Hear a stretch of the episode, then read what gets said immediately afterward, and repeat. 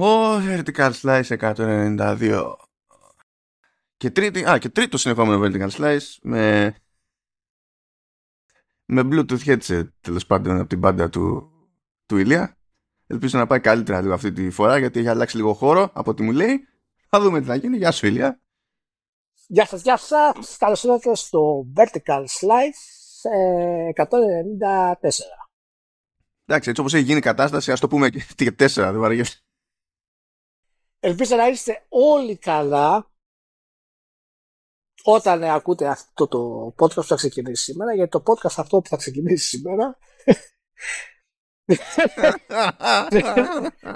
δεν ξέρω πραγματικά από πού να το πιάσω. Ήτανε, ήτανε τα, όλα τα θέματα τα οποία συζητάμε μέσα στον χρόνο είχαν ταυτόχρονα εξελίξεις. Μέσα σε τέσσερις μέρες, συν φυσικά ε, τα, τα Game Awards, αλλά και διάφορα άλλα πράγματα. Να πω ότι μόλις πριν τέσσερα λεπτά χιόνισε στην Νορβηγία και το χιόνι είναι ένα μέτρο. Ε, αλλά φυσικά όλα λειτουργούν εδώ όταν γίνεται αυτό, δεν υπάρχει κανένα πρόβλημα. Απλά χρειάζεται να κάνεις κάποιες διαδικασίες για να μην θαυτείς ε, στα σπίτια. Ε, θερμοκρασία είναι μείον 5, αλλά την άλλη εβδομάδα, μάλλον το εβδομάδα θα ξαναπάει πάλι ψηλά, δηλαδή 6-7, οπότε θα είμαστε χαρούμενοι. Και είμαστε έτοιμοι να ξεκινήσουμε ε, το podcast. Θα ξέρεις μάλλον ότι το mail που στέλνεις φυσικά κάθε εβδομάδα δεν το κοίταξα καν. Ναι.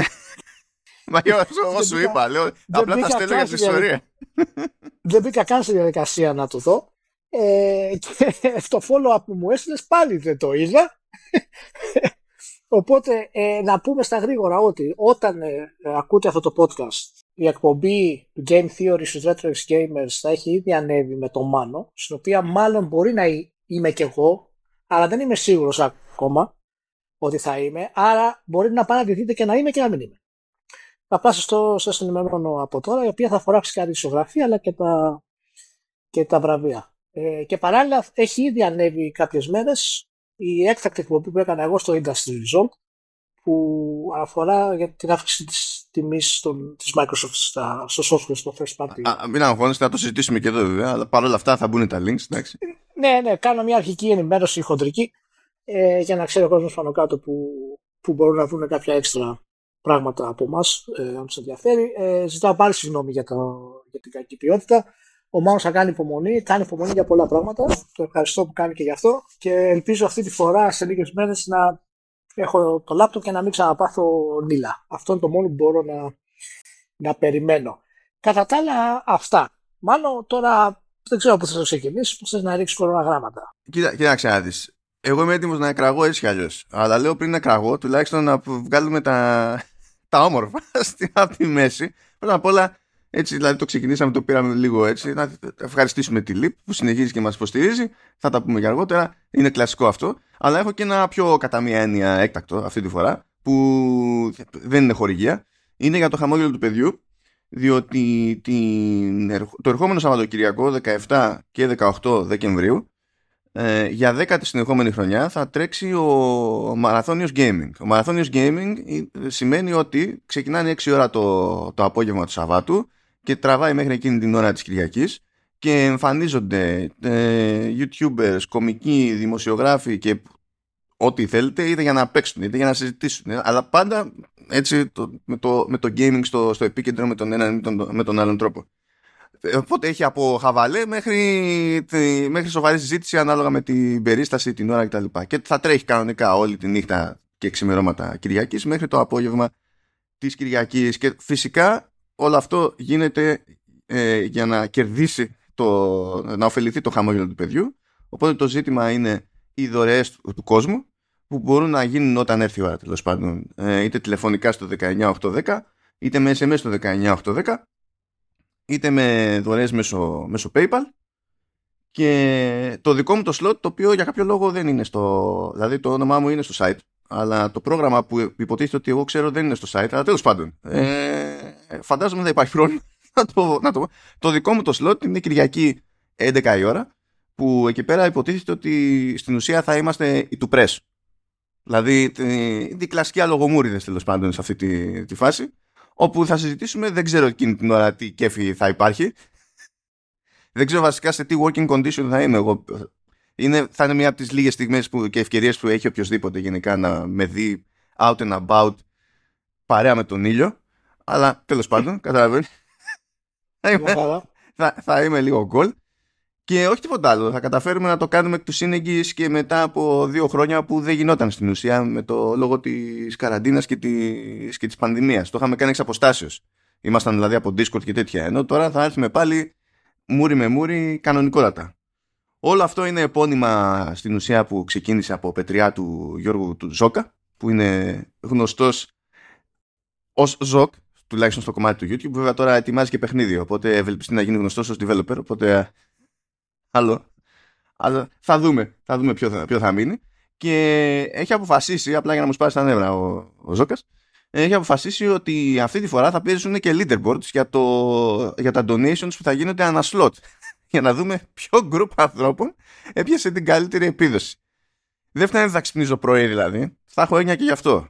Και να ξέρεις, Ζώκα, αυτό είναι η τραγική επιλογή που έκανες, διότι καταλαβαίνω ποιο είναι το σκεπτικό σου, αλλά ο ευκολότερος τρόπος να ανάψουν τα αίματα είναι να κάνουμε κάφρικες δηλώσεις για να τσιτώσουμε το κοινό. Και αυτό είναι πάρα πολύ εύκολο, ειδικά από δημοσιογράφους. Δεν ξέρω γιατί, ναι. Δεν ξέρω αν θα σου βγει σε καλό εκείνη τη στιγμή. Θα βάλω το link ε, προς την επίσημη σελίδα ε, και όχι το link προς το, ε, προς το YouTube γιατί υπάρχει στην επίσημη σελίδα το embed από το YouTube αλλά το YouTube ε, επειδή ανοίξει αυτή την τεράστια εταιρεία που έχει άπειρα λεφτά και μπορεί να κάνει πραγματικά τα πάντα ε, όταν φτάνει ένα stream στις 12 ώρες αυτοκτονεί.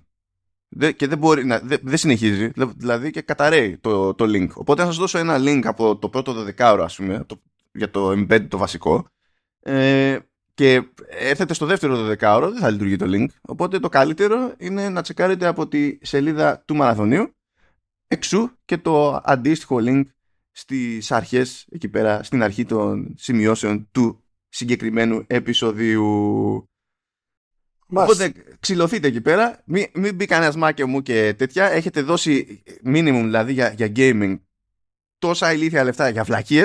Φέτος είναι σίγουρο. Δεν ξέρω τι βλακία έχει κάνει ο καθένας, αλλά έχετε κάνει τουλάχιστον μία. Που κερατά. Δηλαδή, κάντε και, το, και ένα καλό για τις γιορτές.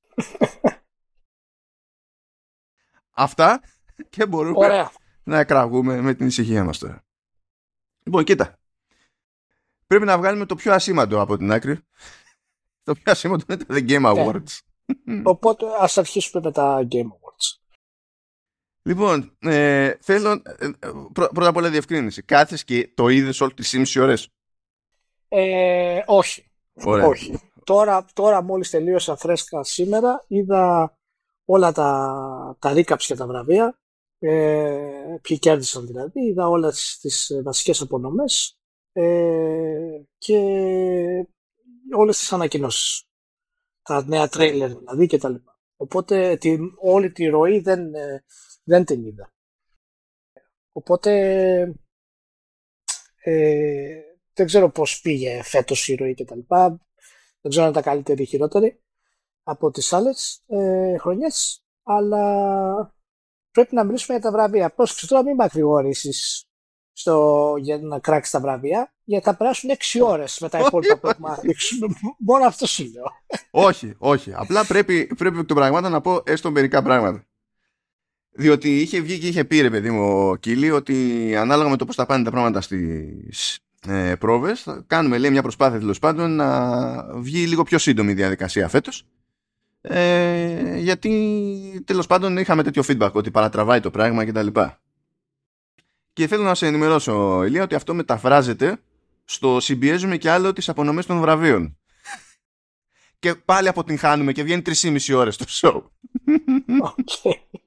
Για να καταλάβεις έτσι στις ε, ε, κανονικές απονομές βραβείων στο κανονικό, στη, στο κανονικό τρίωρο, γιατί υποτίθεται ότι το πρώτο μισάωρο και καλά είναι το pre-show, στο κανονικό τρίωρο, οι απονομές οι κανονικές του στυλ βγαίνει ένας, ε, λέει έστω μία πρόταση για την κατηγορία ε, δείχνει στα σοβαρά ένα μοντάζ ε, με, τους, με τις υποψηφιότητες και μετά ανοίγει το φάκελο. Αυτό το πράγμα. Έτσι. Και έχετε κάποιος που παραλαμβάνει.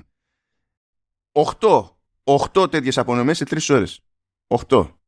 3 την πρώτη ώρα, 2 τη δεύτερη και, και 3 την τρίτη. Μιλάμε δεν την παλεύουν τα άτομα, δεν την παλεύουν. Δηλαδή, δε, απλά δεν την παλεύουν. Για άλλη μια χρονιά είχαν στα quickies του στυλ ε, ε, έχουμε αυτή την κατηγορία, οι υποψηφιότητες να είναι στην οθόνη, ε, κερδίζει ο τάδε. Ε, για άλλη μια χρονιά, ε, σε, αυτή τη, σε αυτή, το, σε αυτό το group της ξεπέτας έπεσε η κατηγορία RPG. Δεν ξέρω αν σε ενδιαφέρει. Α, το εντάξει, προφανώς. Προφανώς. Γιατί δεν είναι τίποτα. Εντάξει, όλα, όλα κομπλέ, δεν υπάρχει κάποιο πρόβλημα. Ε, είχαν ε, απρόπτο και στην αρχή και στο τέλος το απρόπτο στην αρχή ήταν με το που κάνουν την πρώτη ε, βράβευση κατευθείαν και αρπάζει ο Christopher Judge. Μιλούσε για 8 λεπτά και είχαν τρελαθεί. Δεν ξέρανε τι να γίνουν. Άρχισαν μετά να παίζουν μουσική από πίσω σε αυξανόμενη ένταση και καλά για να ξέρεις του στυλ. Μη σε βρίσουμε, Judge. Κουνήσου. Τους έγραφε κανονικά. Συνέχισε. Απλά μιλούσε και ο ίδιος πιο δυνατά μετά. Τους έγραφε. Και το έκανε αυτό έχοντας να στέκεται δίπλα του περιμένοντας τον Αλ Πατσίνο.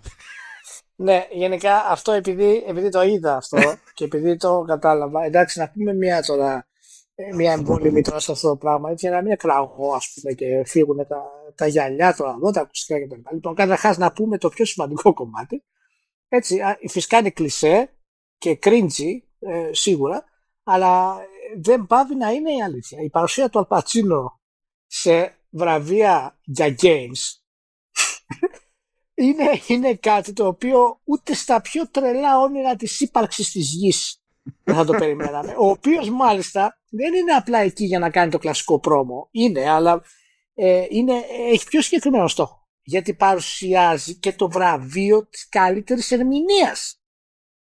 Άρα έχουμε τώρα τον Πατσίνο, έτσι, ένας από τους τρεις κορυφαίους οποίους των 100 δισεκατομμυρίων χρόνων, να δίνει να δίνει το βραβείο ερμηνείας σε δικό μας παιδί ε, από τα Games. Λοιπόν, ευχαριστούμε πάρα πολύ τα Game Awards και τον Geoff Keighley που το κατάφερε αυτό το πράγμα μάλλον ε, και πρέπει να είμαστε χαρούμενοι. Και τον είχε να στέκει το άλλο στον γερόν άνθρωπο. Ε, ναι, οπότε την επόμενη, την, την επόμενη φορά να είμαστε λίγο πιο καλά στημένοι. Να μην περιμένει ο Αλπατσίνο ε, 8,5 δισεκατομμύρια ώρες και 424 λεπτά να τελειώσει η λογοδιάρεια, ας πούμε, κάποιου άλλου. Θα ήταν καλό αυτό το πράγμα. Έτσι, από σεβασμό δηλαδή το λέω, όχι κάτι άλλο δηλαδή. Ε, ωραία, πάμε. Αυτό είναι το απρόπτωτο στην αρχή. Υπήρχε και το απρόπτωτο στο τέλος. Που αφού έχει βραβευτεί εκεί πέρα το Elden Ring, το, το Game of the Year και έχει βγει ο Μιαζάκη και το crew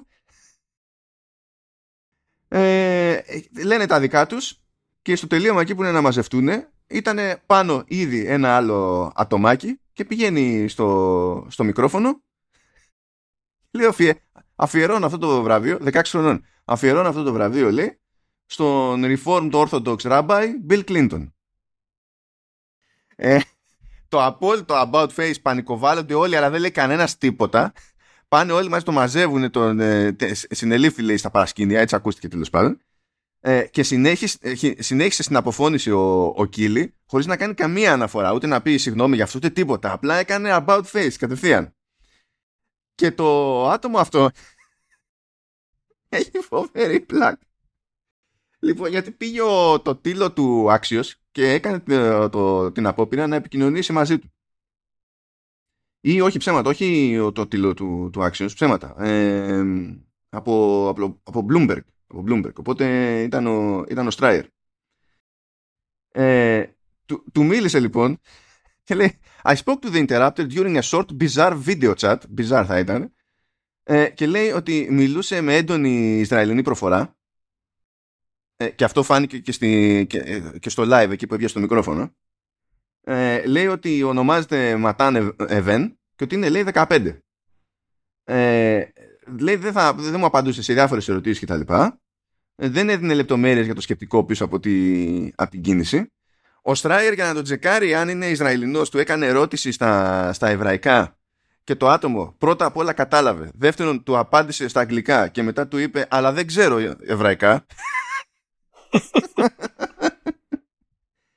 ο τύπος έχει ξανακάνει χώσιμο στη, στην BlizzCon του 19 πριν από τρία χρόνια όταν ήταν 12 δηλαδή όπου πέταγε κάτι εικόνες εκεί υποστηρίζοντας το, το Hong Kong Και με όλα αυτά τα περίεργα, τον ρωτάει σε κάποια βάση ο Στράιερ, λέει πόσο καιρό έχεις λέει την Ισραηλινή προφορά; Ε, αισθανόμενος ο Στράιερ ότι είναι μεγάλη μαφία αυτή τη στιγμή που πέταξε αυτή την ατάκα, αυτή την ερώτηση και θα τον φέρει τον άλλο σε δύσκολη θέση. Και ο άλλος του λέει δύο μέρες. είναι όλο παρανοϊκό αυτό. Ήταν μαγικό αυτό που έγινε. Α, σοκαρίστηκαν φυσικά, τσι, τσιτωθήκανε. Τσιτωθήκανε διότι όταν βγαίνει κάποιος ξέμπαρκο σε σκηνή στην Αμερική, δεν σκέφτονται αυτό που σκεφτόμαστε στην Ευρώπη όταν ανεβαίνει κάποιος ξέμπαρκος στη σκηνή. Σκέφτονται ότι μπορεί να έχει όπλο. Οπότε εκεί πέρα παγώσανε, φάγανε φρίκη. Αλλά τέλος πάντων, OK. Okay.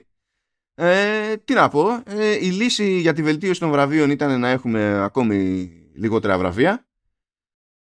δηλαδή, δε, απλά δεν θα κάνω άλλο τον κόπο με την όλη φάση. Αν το δούμε σαν show που, για, που είχε ανακοινώσεις, αν, αν κάποια εταιρεία έκανε αυτό το show και είχε 15 ανακοινώσεις τίτλων, γιατί 15 ήταν οι τίτλοι που ανακοινώθηκαν, θα λέγαμε τι show ήταν αυτό, έγινε της κακομοίρας. Απλά, τέλος πάντων. Τι να πω. Ε, εντάχει τουλάχιστον θες να πω τώρα τα, να πω τα βραβεία και μετά τις ανακοινώσεις. Κάτσε να πούμε τα βραβεία. Λοιπόν. Ε, ναι, να, καλύτερα τις ανακοινώσεις πρώτα. Για να Α, θες ανακοινώσεις. Okay. Καλύτερα, λοιπόν. καλύτερα. Γιατί δεν, ε, δεν ήθελα κάτι πραγματικά πολύ σημαντικό, να σου πω την αλήθεια, αλλά είχε ενδιαφέρον τα πράγματα. Ε, είχε ενδιαφέρον. Ε, λοιπόν, υπάρχει το Afteras, ε, το οποίο, αν θυμάμαι καλά, είναι περίπου τέτοιο ε, ήταν αυτό που είδα χώρο με μεσήλικα, γιατί τώρα τέλος πάντων έχω τη λίστα ξερή μπροστά μου. Ήταν το Armored Core 6 Fares of Rubicon. Γέλασε εκεί απίστευτα. Ε, διότι ο Κίλι λέει ε, τώρα θα δούμε μια ανακοίνωση θα είναι, θα είναι global announcement. Δεν ξέρω ποτέ μια ανακοίνωση δεν είναι global. Πραγματικά ειδικά για παιχνίδια δεν ξέρω αλλά τέλος πάντων okay από ομάδα που έχει βραβευτεί ξανά και ξανά και έχει κάνει πάταγο και τα λοιπά και με τιμά πάρα πολύ που θα ανακοινωθεί εδώ πέρα αυτό το παιχνίδι και Sky Logo From Software ρουλιάζουν από κάτω ρουλιάζουν από κάτω γιατί καταλαβαίνεις φαντάζονται με τη μία. Και παπ Armored Core 6 πάρτε το ρουφήξτε το όπως είναι και παγώσαν μαζευτήκαν ε, Τεχνικός ανακοίνωση ήταν ότι το, ε, το Blue Protocol από την άποψη ότι δεν είχε ανακοινωθεί για τις δυτικές αγορές και έρχεται στις δυτικές αγορές. Είναι παραγωγή Bandai Namco, αλλά θα έρθει στη Δύση με Amazon Games. Μαγικό. Μαγικό. Ανακοινώθηκε το Bayonetta Origins σε Reza and the Lost Demon, το οποίο μία που ανακοινώθηκε και μία που βγαίνει το Μάρτιο. Και είναι action adventure, δεν είναι action και είναι με πιο, ας το πούμε, όχι ακριβώς, αλλά περίπου πιο cute, πιο chibi graphics κτλ. Οπότε έχει πλάκα αυτό από μόνο του. Ε, θέλω να σταθώ λίγο στην υπερανακοίνωση της βραδιάς στο Crime Boss Rock Case City. Ε, δεν ξέρω αν έχεις ενημερωθεί επαρκώς ηλία γι' αυτό. Δεν θέλω να ενημερωθώ, μάλλον. Είδα, είδα τι είναι και τι πρόκειται να είναι. Συνέχισε, συνέχισε πάρα πολύ. όχι, πάντως, όχι, έχει, star, όχι, έχει star power πάντως, αυτό είναι σίγουρος. Ε, μα μα αυτό, αυτό, είναι το, αυτό είναι το θέμα το μαγικό. Δηλαδή, ξεκινάει με Μάικλ Μάτσεν. Έχει... Μα γιατί...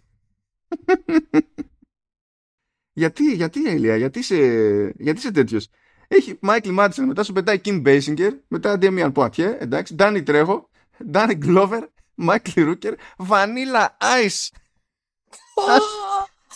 και για κλείσιμο έχει Chuck Norris. Chuck Norris. Και είναι, είναι first person, ξέρω εγώ, τέτοιο. Εντάξει, λες, ας έλεγες μόνο το cast και ας έλεγες μόνο το CGI trailer εκεί πέρα. Την ίδια τρολιά θα το ξέραμε. Τι θα ήταν αποτέλεσμα. Uh, Crash Team Rumble, εκεί ξενέρωσε το σύμπαν γιατί ακούγονταν ότι έρχεται καινούριο Crash. Αυτοί που περιμένανε κανονικό platformer. Πάει αυτό. Death Stranding 2, ήρθε η ώρα του εκεί πέρα. Όχι που δεν θα είχαμε Kojima.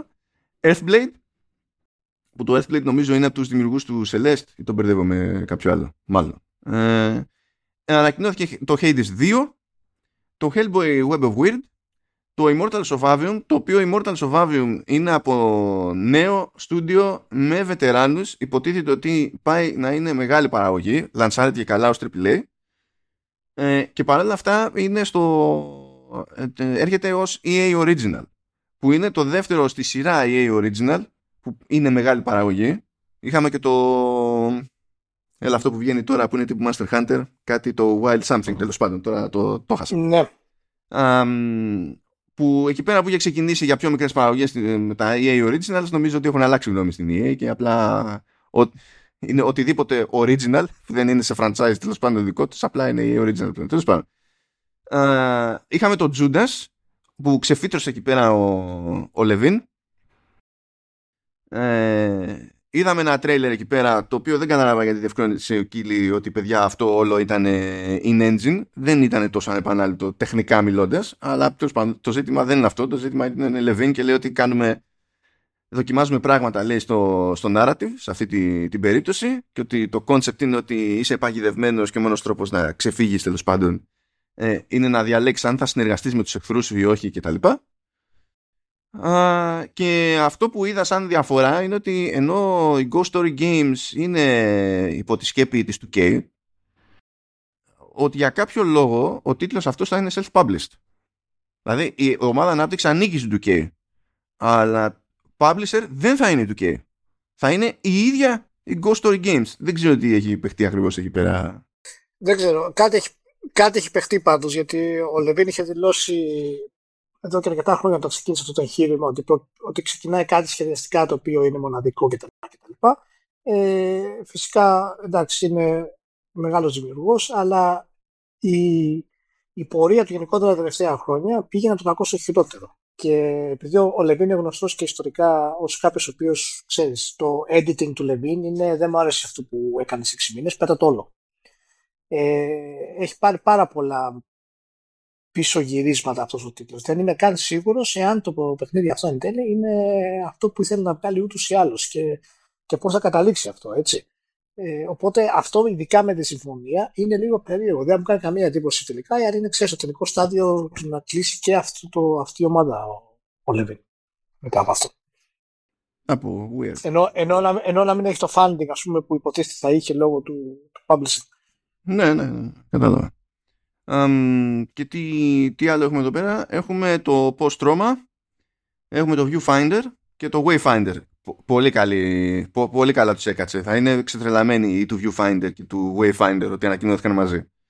Το viewfinder είναι ένα τέτοιο... Καλά το wayfinder είναι ένα PvP whatever εκεί πέρα από splash damage και τα λοιπά το οποίο έχει κάνει κονέ με τη Sony οπότε ε, υπάρχει φαντάζομαι το λιγότερο χρονική αποκλειστικότητα στη, στη Sony απίστευτο ε, το Viewfinder όμως ήταν το μοναδικό πράγμα που είδαμε από ανακοίνωση τίτλου σε VR και μου φάνηκε εμένα τουλάχιστον πολύ εντυπωσιακό σαν concept δεν ξέρω πως θα είναι στην πράξη διότι υποτίθεται ότι δείχνει κάποια φωτογραφία ας πούμε και η φωτογραφία αυτή από πίσω στην πραγματικότητα είναι 3D space και μπαίνει στη φωτογραφία κτλ. Και, τα λοιπά, και οπτικά τουλάχιστον το είχαν δουλέψει πολύ ωραία χωρίς να χρειάζονται εντυπωσιακά γραφικά σε τεχνικό επίπεδο. Αλλά μου κάτσε εμένα, ρε παιδί μου αυτό. Σαν, σαν φάση. Ε, και οι άλλες ανακοινώσεις που μείνανε είναι ότι έρχεται return του Castlevania DLC στο Dead Cells. Ανακοινώθηκε το Burning Source, το οποίο είναι expansion στο Horizon Forbidden West.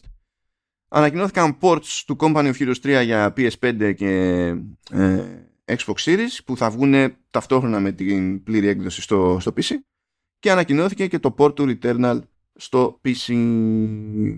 Αυτές είναι οι ανακοινώσεις έτσι τα φρέσκα φρέσκα. Είχε. Εγώ δεν είχα. Δηλαδή μπορεί να μην είχε κάποιον απόλυτο ογκόλυθο. Δεν είναι... Αλλά να, είχε ένα παιχνίδι Nintendo ξέρω εγώ. Sony, εντάξει, Sony δεν είχε παιχνίδι Sony, είχε ένα port και ένα expansion. Okay. Microsoft δεν είχε τίποτα. Ε, και έπαιξε μια γκρίνια για αυτό. Και έγινε μετά μια δήλωση που λέει ότι έχουμε πράγματα το 2023 θα, θα έρθει η ώρα κτλ. Εντάξει, προβλεπέ είναι όλα αυτά.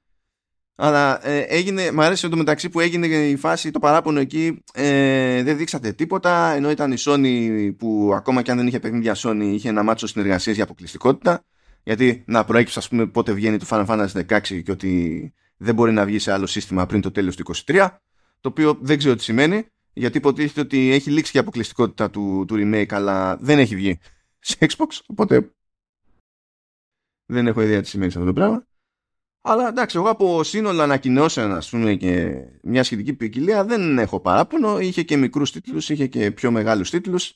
Ε, πιο πολύ προβληματικά με μικρούς τίτλους ήταν τα βραβεία τα ίδια βασικά αλλά από ανακοινώσεις ήταν ε, αρκετά ok Εκεί... Ναι ήταν αρκετά ok να πούμε ότι ένα από τα αγαπημένα παιχνίδια που περιμένω δηλαδή ε, το Replaced φαίνεται ότι όντως συνεχίζει, δεν έχει παρατηθεί ας πούμε τη διαδικασία γιατί είχαμε δει τρέλια εδώ και δύο χρόνια περίπου και δεν είχαμε ακούσει πολλά περισσότερα για το, για το Replaced. Το περιμένω πώς και πώς. φοβερό ε, τρέιλερ. Φοβερό τρέιλερ. Φο, ε, φοβερό, φοβερό τρέιλερ. Είναι πραγματικά αισθητικά το παιχνίδι φαίνεται καταπληκτικό σε θέματα ατμόσφαιρας και τα λοιπά και η δράση θυμίζει αρκετά τα παλιά κλασικά της, του Another World ας πούμε, και του Flashback ε, αλλά ξέρεις με λίγο περισσότερη ταχύτητα.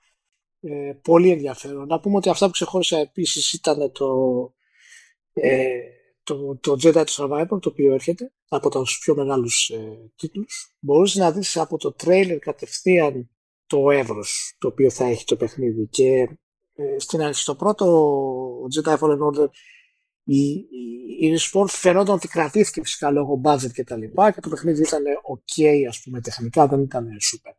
Τώρα ε, στο τρέλερ αυτό φαίνεται ότι οι κόσμοι αυτοί που ήθελε για να κάνει περίπτωση εξερευνήσεις ε, θα πατήσει πάνω στο, στο Elden Ring αρκετά. Δηλαδή οι κόσμοι που έχει ε, μόνο από το draw distance και η εξερεύνηση ήταν ήδη δηλαδή ένα, ε, ένα ζώο να καβαλήσει, δεν θυμάμαι πώς λέγεται στο Star Wars, ένα επτάμενο, έχει διάφορα τέτοια. Και δεδομένου ότι η μάχη του ήταν αρκετά στυλ ε, Elden Ring στη, στη βάση της, ε, νομίζω ότι έχουν πολύ καλή ευκαιρία μετά την επιτυχία του Elden Ring να ανοίξουν περισσότερο το κομμάτι και να έχουν μεγαλύτερη επιτυχία γιατί είναι ένας τίτλος Star Wars, ο οποίος θα βασίζεται στην εξερεύνηση με το κλασικό κομμάτι του Elden Ring, όχι στο ίδιο επίπεδο βέβαια, γιατί μιλάμε ότι το, το Survivor θα είναι και storytelling, ε, λέει πολλά θετικά για την ε, αναβίωση του, των παιχνιδιών Star Wars.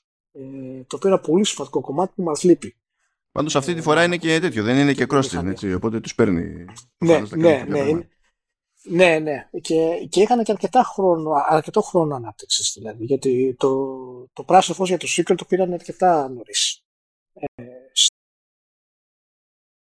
Α, συγγνώμη, ανακοινώθηκε και το, και το Remnant 2, το ξέχασα αυτό. Και το. Ναι, βασικά ξέχασα μερικά, sorry. Remnant 2, Transformers Reactivate και ε, καινούργια από την Don't Nod, το Banishers ε, Ghost of New Eden. Ναι. Το οποίο αυτό, αυτό είναι το δεύτερο που θέλω να πω. Φαίνεται πολύ ενδιαφέρον. Ε, και θέλω να δω αν, αν αυτό θα είναι το game or break παιχνίδι της Don't Nod. Στο ε, περιμένω να δω πάντως. Μου αρέσει που το θυμάσαι πολύ διαφορετικά πράγματα. Ε, από την άλλη, αυτό που έκρυψε την παράσταση στις ανακοινώσεις και σίγουρα ακόμα και όλα τα βραβεία για μένα δηλαδή τα κάνει να αξίζουν πολύ περισσότερο πέρα από το Χιτετάκα με Γιαζάκη φυσικά ε, ήταν το τρέλερ του Death Stranding 2.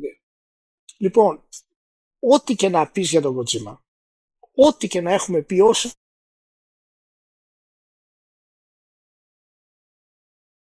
είναι όχι απλά ένα επίπεδο πάνω από τα υπόλοιπα αισθητικά και καλλιτεχνικά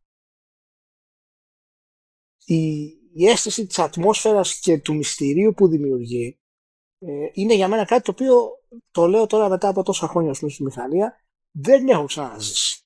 Και μιλάμε τώρα για έναν άνθρωπο που είναι 60 χρονών, ξέρω πόσο είναι σχεδόν. Ε, είναι πραγματικά εντυπωσιακό για μένα ε, βλέποντας όλες τις ανακοινώσεις και όλα τα τρέιλερ πόσο παραδοσιακά είναι το 9 στα 10 από τα τρέιλερ και όταν βάλεις Kojima τρέιλερ δεν χρειάζεται να γράψει τίποτα. Δεν χρειάζεται τίποτα, ούτε να γράψει Hideo Kojima Game, ούτε τίποτα. Αυτόματα ξέρεις ότι είναι σφραγίδα ε, του Kojima. Και αυτό δεν, πραγματικά μάλλον δεν το έχουμε ε, πουθενά. Μου έκανε φοβερή εντύπωση ε, που ε, θα στηριχθεί στην ίδια μυθολογία υπό την έννοια ότι φαίνεται ότι έχει του χαρακτήρες. Εγώ περίμενα το Death το 2 να είναι ο ίδιος κόσμος, άλλο story.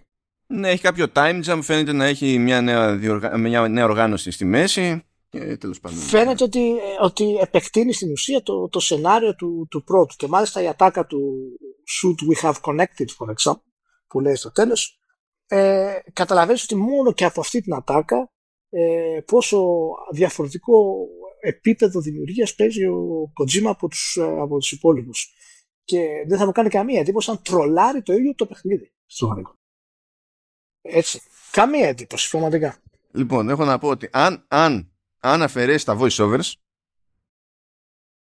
ε, που ε, ακολουθούν το κλασικό ιαπωνικό μοτίβο κάποιος μιλάει κάτι και λίγο και λέει random μπουρδες που δεν έχουν κανένα context απλά κάποιος φαντάστηκε ότι αυτές οι λέξεις στη σειρά είναι cool να μπουν στο τρέιλερ ναι. αν, αν βγάλεις αυτά στην άκρη τότε τότε ναι, όλο το υπόλοιπο λειτουργεί, όλο το υπόλοιπο όντως βγάζει το, στον αυτόματο μυστήριο. Εγώ στη θέση του θα είχα βγάλει όλες τις ιδέε που ακούγονται, απλά για να δώσω έμφαση σε μία τάκα στο τέλος που θα ήταν το should we have connected και θα μέναν όλοι οι σέκοι εκεί πέρα κατευθείαν. Ε, ναι, ναι, ναι. ναι. Μα είναι, είναι, είναι, από τα, ναι, είναι από τα μεγάλα αρνητικά που έχουμε πει του Kojima ότι θέλει editor και δεν έχει ποτέ editor.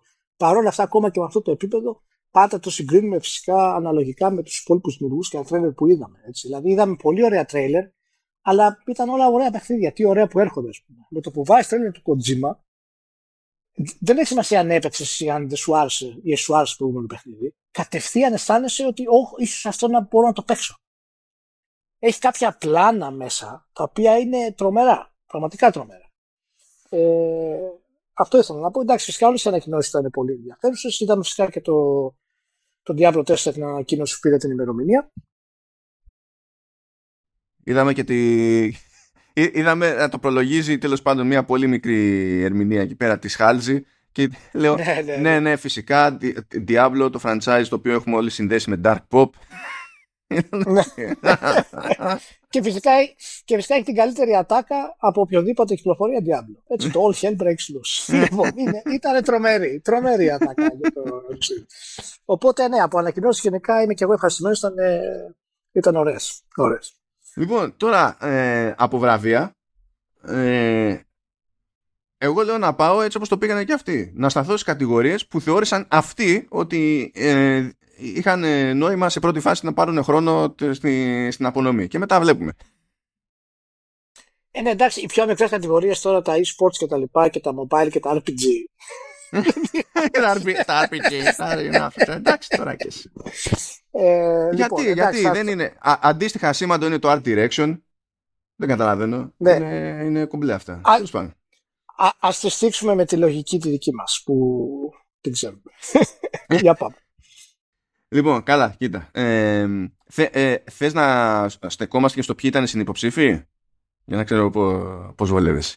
Ε, στα, στα, πιο σημαντικά κυρίως. Λέω, στα 4-5 πολύ μεγάλα σημαντικά και να κάνουμε μια, μια κουβεντούλα. Ωραία, ωραία. Οπότε θα το, πάω, θα το πάω ανάποδα. Θα το πάω με τα πιο ασήμαντα για να οδηγηθούμε στην κουβέντα. Ε, λοιπόν, Best Esports Event 2022 League of Legends World Championship. Κάθε χρόνο γίνεται το ίδιο, δεν αναρωτιέται κανένας. Ε, best, Esports Coach ο Μπαζούκα. Κατά κόσμο Μα, ε, ε, Ματέος Ταρασκόνη. Μπράβο, okay. Best Esports Team Loud στο Valorant. Πάρα πολύ ωραία, τα γνωρούμε όλα αυτά εμείς. Best Esports Athlete Jacob E.A. Ε, Whittaker. Νομίζω, ελπίζω δηλαδή, από Cloud9 στο Valorant. Ε, best Esports Game ε, Valorant της Riot. Εντάξει. Most anticipated. Ε. Λοιπόν, εκεί γέλασα λίγο, Λεωνίδα. Και, γιατί στη λίστα καταλαβαίνω γιατί είναι, αλλά γέλασα με, επειδή σκεφτόμουν εσένα που στο, στη, στις υποψηφιότητες για most anticipated είναι το Resident Evil 4. Αλλά τέλος πάντων, ε, νικητής είναι το The Legend of Zelda Tears of the Kingdom. Καμία έκπληξη. OK. Okay. Παρότι υπάρχει και Starfield μέσα, υπήρχε και το Hogwarts Legacy και το Final Fantasy 16, έτσι. Αλλά Zelda. Λοιπόν, Best Adaptation ε, που έχει να κάνει με, τη, με τα transmedia της υπόθεσης το πήρε το Arcane με το οποίο διαφωνώ κάθετα. Κάθετα έπρεπε να το πάρει το Edge Runners. Το Arcane είναι πάρα πολύ καλή δουλειά ε, στο μάτι. Ε, δεν κάνει τίποτα ουσιώδες ή ενδιαφέρον ε, σε, σε story και τέτοια. Ναι δεν λέει, δεν λέει κάτι σημαντικό. Ενώ ναι. φαίνεται ότι πάει να πει κάτι σημαντικό δεν λέει κάτι σημαντικό ναι. Και δεν είναι επειδή δεν μπορεί, είναι επειδή αυτή είναι η ελαφρότητα του League of Legends. Έχει ένα ταβάνι επίτηδες. Δεν είναι άλλο καπέλο. Αλλά τέλος πάντων. Okay. Ε, best debut indie. Vampire Survivors. Ε, αυτό έχει τραβήξει τόσο. Όχι, okay, ψέματα. Sorry. Stray. Stray. Μπερδεύτηκα εδώ με ένα ναι. highlight περίεργο. Stray. Stray. Γράψτε λάθος, γράψτε λάθος. Εναλλακτικές ήταν Neon White, Norco, Tunic και Vampire Survivors. Uh, content Creator of the Year. Ludwig. Δεν έχω ιδέα. Και χαίρομαι γι' αυτό. Best multiplayer, εκεί γέλασα. Άκου υποψηφιότητε. Call of Duty, Multiversus, Overwatch 2, Splatoon 3 και Teenage Mutant Ninja Turtles Shredder's Revenge και το παίρνει το Splatoon 3, το best multiplayer. Μια χαρά. Πού, να το έλεγε αυτό ο καλή Nintendo το Γουστάρω. Πού να το έλεγε. Best Sports Racing, αγαπημένη μας κατηγορία. Το το πήρε το Grand Turismo και δεν, ενώ οι υπόλοιποι ήταν F1 22, FIFA 23, NBA 2K23 ε, και όλοι όλοι World. Ναι. Okay. Best Simulation Strategy το πήρε το, το, το Mario and Rabbids Sparks of Hope ε, ενώ παρέα δίπλα του ήταν Dune Spice Wars, Total War Warhammer 3, Two Point Campus και Victoria 3 δεν έχω διαφωνία το Sparks of Hope είναι πολύ καλό βασικά ε, ε, Best Family Kirby and the Forgotten Land Μ' αρέσει που το συγκεκριμένο βραβείο το, για Best Family έτσι, το παρέλαβε ο Bowser ε, Επίσης, αστείο, τι αστείο. Όλη η κατηγορία είναι Nintendo με εξαίρεση το Lego Star Wars. Εναλλακτικές δηλαδή ήταν Sparks of Hope, Nintendo Switch Sports και Splatoon 3. δηλαδή δεν γίνεται να μην το πάρει Nintendo. Best Fighting, ε, Multiversus. Ε, όχι. Λυπάμαι. όχι. Οι εναλλακτικές ήταν DNF Duel, JoJo's Bizarre Adventure, ε, All Star Battle R, το οποίο τεχνικώ δεν είναι νέος τίτλος. The King of Fighters 15 και Sifu. Όχι Multiversus. Όχι Multiversus. Όχι, λυπάμαι. Και μόνο που είναι free to play πρέπει να τρώει καμπάνα. Ε, και δεν είναι ότι κάνει και κάποια μαγιά σε επίπεδο fighting. Δηλαδή κερατά, τέλος πάντων. Ε, στα ασήματα έχουμε το Best Role Playing Game όπου κέρδισε το Elden Ring επειδή ως γνωστό κάνουμε RP στο Elden Ring δεν κέρδισε το τέτοιο το, το, το Horizon το Forbidden West ναι. Δεν ξέρω, πρέπει να... Δεν ξέρω τι έχει γίνει εδώ και δεν ήταν καν υποψήφιο. Κρίμα. Πιο λογικό είναι να το πάρει το, το Elden Ring από τους υπόλοιπους τίτλου πάντων. Κοίτα, έχει live alive, δηλαδή. Pokemon Legends and Arceus, ναι. uh, Triangle Strategy και Xenoblade Chronicles 3. Ναι, η αλήθεια είναι ότι το Xenoblade Chronicles 3 έπρεπε να το πάρει. Ε, ε, δηλαδή... υπό την έννοια των συστημάτων δηλαδή. Αλλά βέβαια και το Elden Ring έχει φυσικά RPG συστήματα, αλλά ε, ναι, και το Far Cry έχει συστήματα RPG. Εμένα με στεναχώρησε στο... γενικά η φάση με το Xenoblade γιατί είναι καταπληκτικό παιχνίδι, καταπληκτικό RPG και δεν, και δεν πήρε κανένα βραβείο.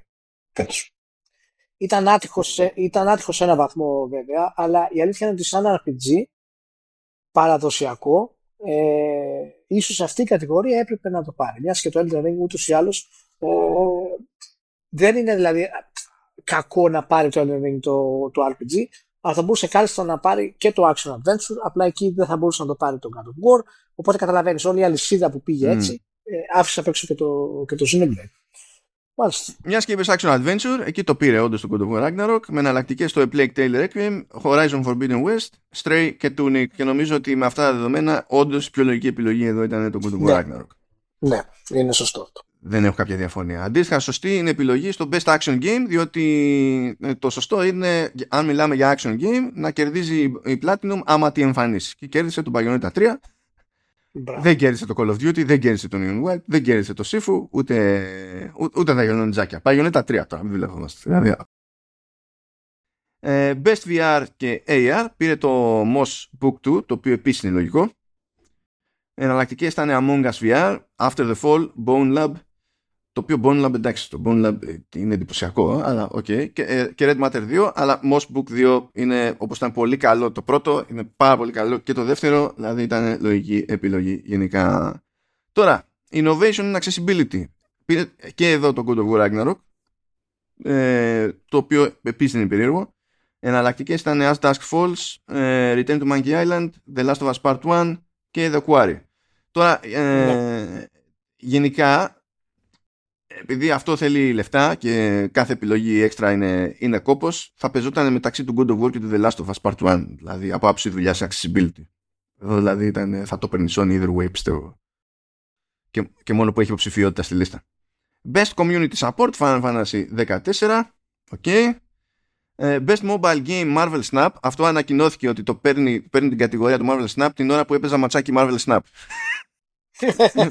και τρέχει το stream. Εντάξει. Ε, θέλω να σε ενημερώσω, Ηλία, ότι είναι αντικείμενο συζήτηση γενικά του Marvel Snap. Ε, ε, ειδικά μεταξύ αναλυτών και οι αναλυτές έχουν ε, παράπονο γιατί θεωρούν ότι η βασική του αδυναμία είναι ότι δεν είναι αρκετά επιθετικό στο, στο monetization. Και ότι έτσι δεν, δεν πρέπει να κάνουμε δουλειά. Ε, δεν κάνει δουλειά, μάλλον έτσι. Αν δεν είσαι επιθετικός στο monetization. γιατί τώρα για εσύ, δηλαδή. uh, best Indie. Ε, Πήρε επίσης το, το Stray Με εναλλακτικές πάλι κλασικά Cult of the Lamb, Neon White, Sifu και Tunic. Ε, OK. Okay. Δεν, μπορούσε να πάρει και κανένας άλλος εδώ, ας πούμε. Ε, αλλά δεν μπορώ να διαφωνήσω κιόλας. Οπότε είναι πιο πολύ έτσι θέμα ιδιοσυγκρασία. Best ongoing game για 3 εκατομμυριωστή φορά Final Fantasy 14. Αλίμονο. Games for Impact As Dusk Falls που είναι γαλλική, καναδική παραγωγή, δεν θυμάμαι, αλλά με χώσιμο της Microsoft και Xbox Game Studios. Uh, best Performance Christopher Judge. Uh, οι εναλλακτικές ήταν Ashley Bird στο Forbidden West. δεν έχω πρόβλημα με την Bird, έχω πρόβλημα με το Horizon. Το Horizon. Ε, Charlotte McBurney για το Plague Tale Requiem. Εδώ έχω διαφωνία για το ότι από το Requiem πήρανε την τύψα και δεν πήρανε το παιδάκι. Οπότε. Ε, και, ε, ήταν και ο Sunny Suljic. Suljic, δεν ξέρω πώς θέλει να το πει τώρα. Ε, που είναι ο Ατρέας στο God of War Ragnarok. Και ήταν και η Manon ε, Gage του Immortality. Τώρα εγώ εδώ, εδώ θα έκανα ένα statement και θα το έδινα στην Gage. Δεδομένου ότι ο Judge έχει ξανα, ξαναρπάξει για το God of War. Ναι, δύο είναι τα βραβεία που πρέπει να πάρει το Immortality. Ε, αλλά εντάξει, αυτό τώρα, ναι. Άμα δεν έχεις το background από πίσω και το hype, ε, δύσκολο να παίρνεις τέτοιο τίτλο. Ε, είναι από τα προβλήματα που έχουμε σαν βραβεία που δεν είμαστε επίπεδου Oscar. Γιατί ε, τα Oscar κάνουν τέτοιες κινήσεις. Και δηλαδή, όλοι θυμόμαστε καταρχάς το, το Oscar που είχε πάρει ο Ντάνι Τελούι και το αριστερό μου πόδι. Που ταινία ήταν ε, 500 δολάρια ήταν, ήταν γυρισμένη σε, σε πέντε σημεία, ας πούμε, γιατί ήταν τελείως ανεξάρτητη η παραγωγή και παρόλα αυτά είχε πάρει το, το βραβείο του Όσκαρα. Uh, best Audio Design uh, πήρε God of War Ragnarok εναλλακτικές Call of Duty Modern Warfare 2 Elden Ring, Gran Turismo 7 και Horizon Forbidden West ούτε, εγώ είμαι ούτε κρύο ούτε ζέστη δεν έχω πρόβλημα δηλαδή προφανώς είναι πολύ καλή δουλειά του Ragnarok Καλές είναι και άλλες δουλειές τώρα. Εντάξει, νομίζω ότι αυτό αν είναι. κρίνεται στα σημεία ναι. περισσότερο. Ναι. Audio design ίσως να το παίρνει το, το κάτω από Ragnarok. Soundtrack, όχι. Δεν θα πάω Soundtrack, όχι. Soundtrack. Δεν είναι η χρονιά του Μακρύρη, αυτό έχω να πω. Αλλά... Ναι, ναι, ναι. Ε, το οποίο βέβαια το πήρε ο Μακρύρη. Best Score in Music, πήρε God of War Ragnarok και απλά καλή φάση, αλλά όχι. Ναι. ε, όχι όταν έχεις το Elden Ring σε, σε αυτό και, και το Xenoblade Chronicles ήταν εξίσου τρομερά. Ναι, ναι. Και, το, και μέσα στη λίστα ήταν και το Requiem με τον Terivier, αν και νομίζω ότι είναι, είναι καλή δουλειά που έχει κάνει, είναι καλή δουλειά, αλλά από τις πρόσφατες του Terivier η καλύτερη ε, ήταν το Dying Light 2. Λυπάμαι δηλαδή για το παιχνίδι κατά τα άλλα, αλλά το soundtrack είναι τούμπανο στο Dying Light. Ναι, ε, ε, είναι τρομερό. Uh, best Art Direction, από τα Quickies δεν αυτά γιατί είναι επίσης ασήμαντο. Ε, το, το πήρε το Elden Ring με εναλλακτικές God of War Ragnarok, Horizon Forbidden West, Scorn, και Stray. Ε, νομίζω αυτό είναι αρκετά προβλεπέ. Ε... Ναι, ναι, δεν το συζητάμε. Δεν, το ναι, συζητάμε. Ε, δεν, δεν, είναι καν θέμα σύγκρισης. Δηλαδή. πρέπει να είναι και, και πιθανά από τα πιο εντυπωσιακά ας πούμε, art direction παιχνίδια των τελευταίων χρόνων. Είναι, είναι καταπληκτικό γιατί είναι και, η, είναι και η συχνότητα που σε, που σε ταράζει. Δεν είναι απλά ότι φτάσεις σε ένα φοβερό σημείο και λες τι τρομερή κίνηση ήταν αυτή δεν υπάρχει σχεδόν κανένα σημείο που δεν σου κόβεται η ανάσα από το art direction, πούμε, από το, από το... Ισχύει. Πάμε τώρα Best Narrative. Το πήρε God of War Ragnarok με εναλλακτικές στο A Plague Tale, Requiem, Elden Ring, Horizon Forbidden West και Immortality. Ε... Έχω ένα σφίξιμο εδώ. Ναι, γιατί δεν έχω τελειώσει ακόμη το Ragnarok. Έχω παίξει 8.000 ώρες γιατί ναι. όταν βλέπω Blake on ίδιο και side quest ε, είμαι ηλίθιος και απλά τρώω χρόνο από τη ζωή μου έτσι. Αλλά έχω διαφωνίες, έχω διαφωνίες. διαφωνίες. Εντάξει, ε, δεν, ε, ε, εγώ δεν συμφωνώ με το, με το Ragnarok. Καταρχάς είναι ιδιαίτερα ξεχυλωμένο. οι, οι, οι χαρακτήρες Τέλος πάντων, δεν, δεν θέλω να πω ότι είναι κακοί χαρακτήρες, δεν είναι. Ε, και η απόδοσή τους είναι πάρα πολύ καλή ε, γενικά, αλλά ε, προσποιείται ότι έχει μεγαλύτερη βαρύτητα αυτό που λέει από αυτό που, που συμβαίνει. Και, και, πηγαίνει, και πηγαίνει κατευθείαν δηλαδή σε, σε όσους ενδιαφέρονται για πολύ έτσι, ε, δυνατά συναισθήματα που αφορούν προσωπικά τους ίδιους. Δηλαδή αν κάποιος ας πούμε πατέρας με το παιδί του ε, ή έχει παιδί και τα λοιπά θα τον αγγίξει περισσότερο. Είναι αυτό που λέμε το emotional impact, όχι το, το ξεχνάω και τα ελληνικά τώρα, ε, το cerebral ε, impact. Το, το εγκεφαλικό ας πούμε. Ναι. Σε αυτό το πράγμα. Οπότε ε, εντάξει το καταλαβαίνω είναι πάνω κάτω ένα, ένα Marvel ας πούμε ε, είναι σε σχέση με το Immortality. Είμαι σίγουρος ε, ότι αυτή είναι η δεύτερη φορά που ήθελες να κερδίσεις το Immortality. Ναι, γιατί το narrative γενικότερα ε, σημαίνει αφήγηση. Δεν είναι story. Έχει, έχει, έχει μεγάλη διαφορά αυτά τα πράγματα. Ο τρόπος που λέει την ιστορία το, το Immortality για μένα ε, είναι πραγματικά τρομερό επίτευγμα Θέλει τρομερή δουλειά για να κάνεις edit σε τέτοιο επίπεδο ε, ώστε να μπορέσει να δημιουργήσεις ένα μυστήριο ας πούμε, για την όλη διαδικασία, αλλά και συναισθηματικό ας πούμε, ε, αντίκτυπο. Ε, ποια άλλα έχει ένα τώρα, γιατί κόλλησε ο εγκεφαλό μου. Έχει ο Horizon Forbidden West, Elden Ring okay, και το Requiem που είπαμε.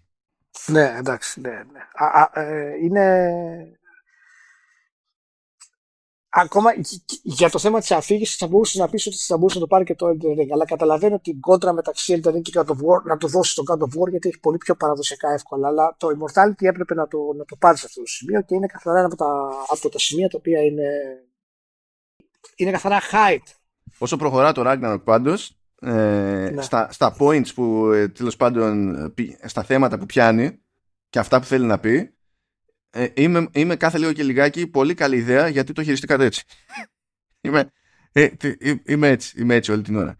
Επίσης θέλω να πω ότι καταλαβαίνω, καταλαβαίνω ότι στην Αμερική σε σχέση με την Ευρώπη και πόσο μάλλον με την Ελλάδα ε, είναι πολύ πιο σύνηθες να δίνεται πόνο στην ψυχανάλυση.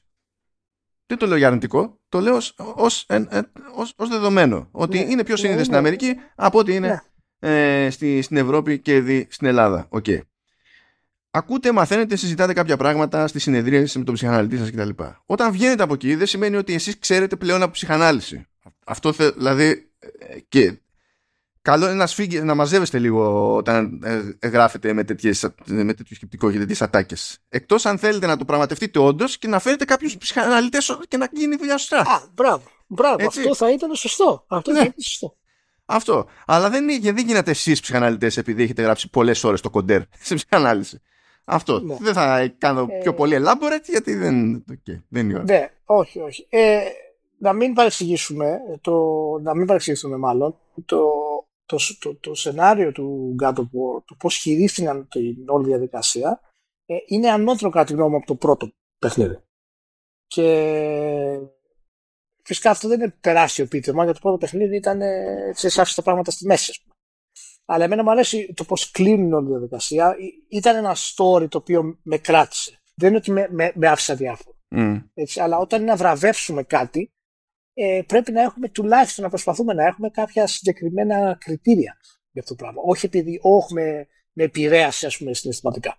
Παραδείγματος χάρη.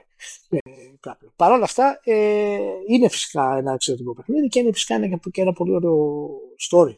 Και, και περιμένω εδώ και ενδιαφέρον το πώς θα γίνει ε, μετά. Αλλά, αλλά πραγματικά δοκιμάστε το Immortality, ακόμα και αν δεν μπορείτε να το παίξετε γιατί δεν σας αρέσει το στυλ που γίνεται, δεν έχετε το χρόνο να το να προσφέρετε, δώστε τους την ευκαιρία τουλάχιστον. Είπαμε, υπάρχει στο net, ε, στα Netflix Games που πληρώνεται και η κουτσή Μαρία, υπάρχει στο Game Pass, δεν είναι δύσκολο, δηλαδή δεν χρειάζεται καν να ξοδευτείτε.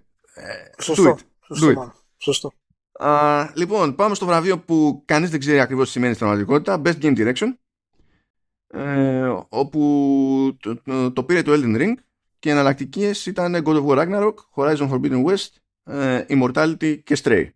Ε, ναι. Εδώ έχω πολλαπλά thoughts, διότι θεωρώ συστηματική αποτυχία το ότι δεν γίνεται καμία προσπάθεια ε, να γίνει κάτι πιο συγκεκριμένο το Game Direction λέει εδώ την ατάκα awarded for outstanding creative vision and innovation in game direction and design. Ε, ναι απλά ε, αυτό είναι είναι μόνο ο director; Τι, τι, τι, τι, είναι αυτό ξέρω εγώ. Και όταν το, ε, στην περίπτωση του Elden Ring ας πούμε προκύπτει αυτό το πράγμα μέρες αφότου ε, έχουν βγει οι τύποι της From Software και έχουν πει ότι ε, έχουν, ε, λιώνουν κάθε φορά για να τελειώσουν ένα παιχνίδι ας πούμε. Αυτό δεν είναι μέρος του direction. Ε, Τέλος πάντων, ναι. Δεν είναι ότι έχω κάποια συγκλονιστική διαφωνία στην επιλογή, είναι ότι έχω πρόβλημα με το concept λίγο εδώ πέρα και το πώς το... Τέλος πάντων. Κοίτα, ναι, το, το θέμα είναι ότι ε, εμείς μπορούμε να υποθέσουμε ότι θέλουμε για αυτό το πράγμα για το τι σημαίνει και έχουμε ξαναμιλήσει για τη διαφορά του director στη, στον κινηματογράφο φυσικά και ε, στα video games. Παρ' όλα αυτά ε, δεν διαφέρουν τόσο πολύ ως concept γιατί ο director είναι υπεύθυνος σε μια ταινία ε, για τις περισσότερες αποφάσεις που μπορούν να γίνουν. Δηλαδή, αν το soundtrack είναι το ύφος που θέλει, αν ε, η ηθοποιία είναι αυτή που χρειάζεται, ε, αν το story χρειάζεται αλλαγές, πώς θα πάει το editing. Δηλαδή, τα κάνει αυτά ο βασικός, ο βασικός director. Σε ταινία ναι και στην ταινία, σε ταινία ο director είναι ένας. Όλοι οι άλλοι είναι assistant directors κτλ. Στα games δεν είναι καν ένας ο director. ναι, ναι. Γι, αυτό, γι' αυτό πρέπει να γίνει ξεκαθάρισμα και να πει ότι αν ο director είναι όντως αυτός που έχει τον τελικό λόγο και είναι υπεύθυνος για όλα σε αυτή, σε αυτή τη φάση, ε, αλλά και το πώς σκηνοθετείται το story, ναι, να το ξεχωρίσουμε. Αλλά γενικά θα έπρεπε αλλιώς θα έπρεπε να υπάρχουν ξεχωριστά πράγματα για το story direction. Παραδείγματος χάρη. Ναι. Δηλαδή, ο, ο director με το Witcher 3 είναι διαφορετικός από τον storyboard director ναι, ναι. που έκανε το story. Και είναι φυσικά διαφορετικός και από τον cutscene director.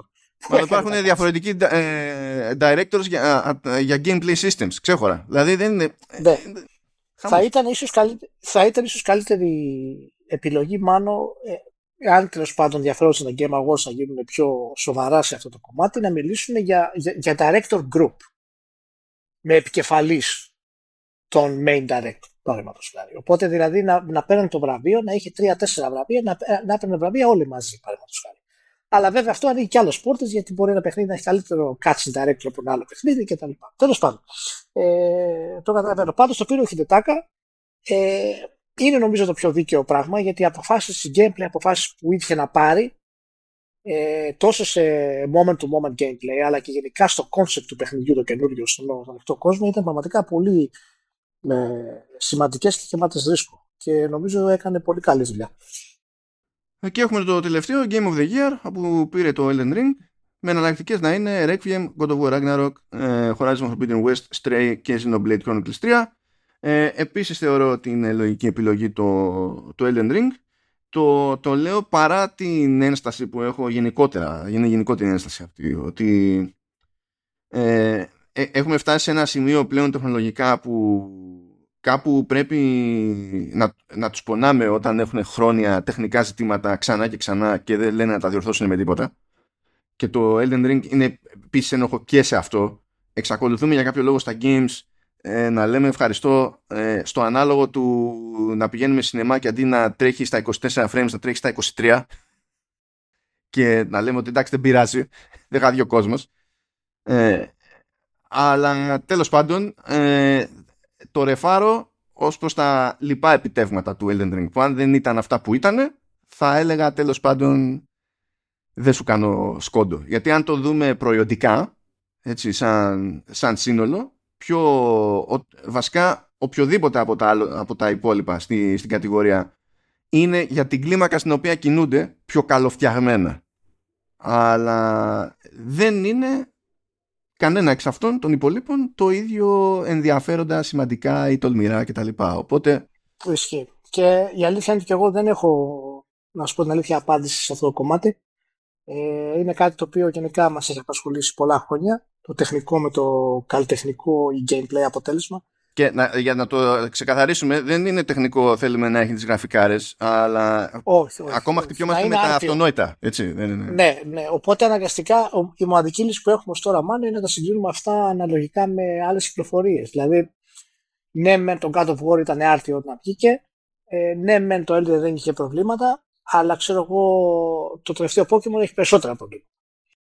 Οπότε κάπως Κάπω έτσι προσπαθεί να βγάλεις συμπέρασμα. Αυτό μένα που με ενοχλεί λίγο σε αυτό το κομμάτι είναι ότι ε, δεν υπάρχει επιρροή σε αυτό το κομμάτι στις βαθμολογίες. Αρκετή. Πρέπει δηλαδή να είναι το παιχνίδι απίστευτα τελειωμένο για να επηρεάσει τις βαθμολογίες. Οπότε έτσι ίσως να είχαμε παραδείγματος χάρη αντί το Elden Ring να είναι στο 96-97 να είναι στο 94. π.χ. Να υπήρχε μια τέτοια ισορροπία, πούμε, λίγο πιο ουσιαστική. Αυτό, όχι κάτι άλλο. Αλλά είναι, ναι, αυτό που θίγεις είναι ένα από τα προβλήματα το οποίο δεν, είναι, δεν έχει αυτολύσει.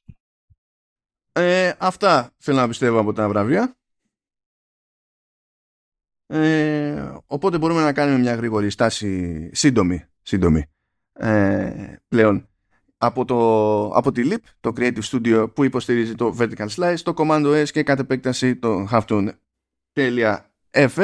το, ε, την ευχαριστούμε πάρα πολύ τη Leap προφανώς για τη συνεχιζόμενη υποστήριξη. Έχουμε πει ότι οι θέσεις πληρώθηκαν ε, για τις οποίες μιλούσαμε εδώ πέρα. Γι' αυτό έχω, βάλει, έχω βγάλει πλέον και τα σχετικά links από τις σημειώσεις. Δεν έχω βγάλει τη Leap, έχω βγάλει τα links που πηγαίνουν προς τις αγγελίες και τα παιδιά τα, για τα παιδιά τι λέω τέλος πάντων ναι και τα λοιπά. Και μένουμε στο να ε, θυμίζουμε αυτά που μας αρέσει να θυμίζουμε έτσι κι αλλιώς στις περιπτώσεις ότι είναι, είναι σημαντικό σε, σε μια εταιρεία να ταιριάσουν τα χνότα που λέμε να είναι καλό το κλίμα και να μπορούμε να δουλέψουμε σαν άνθρωποι και αυτό βγαίνει και στο αποτέλεσμα και γι' αυτό, και γι αυτό δηλώνει και Creative Studio το, η Leap. Γι' αυτό καταπιάνεται με μεγάλο εύρος από δουλειές, γι' αυτό έχει πελάτες ανά την υφήλιο και γι' αυτό είναι όλοι κεφάτοι που δουλεύουν μέσα. Είναι βέβαια εντάξει, έχουμε πει χιλιάδες φορές ότι είναι και, και νέμπλε σαν και εμάς, οπότε δεν υπήρχε περίπτωση ναι. να, μην, να μην ταιριάξουν τα χνότα μας σε αυτή την περίπτωση. Τις ξέρουμε τις πετρίε. Ε, οπότε καταλαβαίνετε. Το λέω διότι ε, το έχουμε πει πολλές φορές εδώ πέρα με, το, με τον Ηλία ότι από τις ε, πιο ε, ατυχείς ε, εμπειρίες που είχαμε ποτέ στη ζωή μας ήταν ε, το πέρασμά μας από το GamePro. Ατυχής επειδή η φάση ήταν super, σαν, σαν, σαν κλίμα, σαν φάση δουλειάς κτλ. Και, και ε, έκτοτε τίποτα άλλο δεν ε, έχει ξαναπιάσει εκείνο το κλίμα. Και επειδή μας έτυχε νωρίς, μας έχει κάψει από τότε.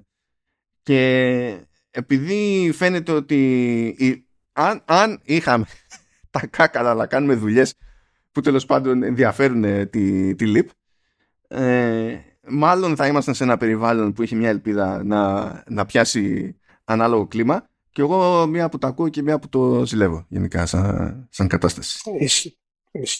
16 χρόνια προχωρούν οι άνθρωποι, τα κλείσανε, συνεχίζουν, από ό,τι ενημερώνομαι επίσης συνεχίζουν καλά, οι δουλειές πηγαίνουν καλά και ευχόμαστε πάντα τέτοια για να είμαστε εδώ πέρα, να τους θυμόμαστε. Και να μας θυμούνται. Αυτά τα ολίγα για τη ΛΥΠ και μπορούμε να εκραγούμε με την ησυχία μας τώρα, Ελία. Χωρίς να μας διακόπτει κανένας και τίποτα. Απλά πράγματα. Λοιπόν, first things first.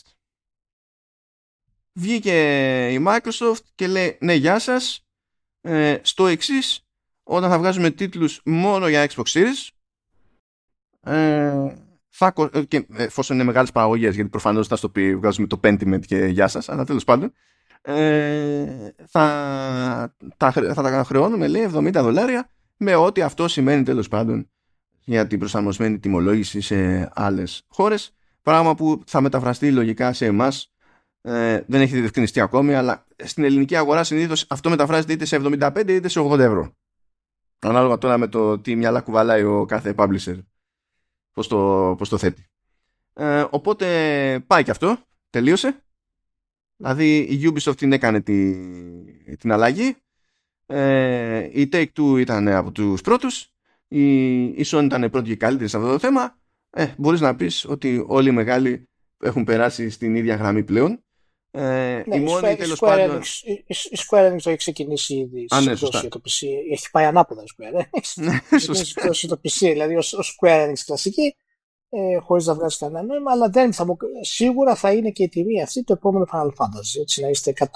Ναι, ναι, ναι. Αν, αν δεν είναι, εγώ θα πραγματικά θα εκπλαγώ. Ο στάνταρ, στάνταρ. Ε, και τέλος πάντων, ε, δηλαδή η μόνη διαφοροποίηση εδώ είναι ότι η Microsoft το λέει μόνο για τις παραγωγές που φτιάχνονται για το νεότερο hardware. Οπότε αποφεύγει έτσι το σενάριο του έχω ένα παιχνίδι που είναι cross-gen και για κάποιο λόγο το χρεώνω 70 άμα το πάρεις στο παλιότερο μηχάνημα και 80 άμα το πάρεις στο νεότερο ενώ η δουλειά έχει γίνει either way. Γλιτώνει λίγο αυτό το περίεργο. Δεν θα έχει να κάνει με τις αναβαθμίσεις που έχει διαλέξει η Sony ας πούμε. Πάρ' το στο PS4 και άμα θες την έκδοση PS5 δώσε μου ένα δεκάρικο κατόπιν εορτής και τέτοια. Γλιτώνει αυτή την πολυπλοκότητα τέλος πάντων. Ε, και στην ουσία έτσι δεν σπάει και το concept του, του smart delivery. Γιατί πώς θα το διαχειριζόταν αυτό αν είχε διαφορετική τιμή στη μία και στην άλλη έκδοση. Ε, γλιτώνει από ένα πονοκέφαλο την πάρτη, ας το πούμε έτσι. Ε, οι, οι δηλώσει που ακολούθησαν λέει ότι παιδιά τέλος πάντων ε, κρατηθήκαμε όσο κρατηθήκαμε όσο μας έπαιρνε αλλά κάπου κάτι έπρεπε να αλλάξει αλλά τέλος πάντων έτσι κι αλλιώς τα παιχνίδια μας θα μπαίνουν στο Game Pass.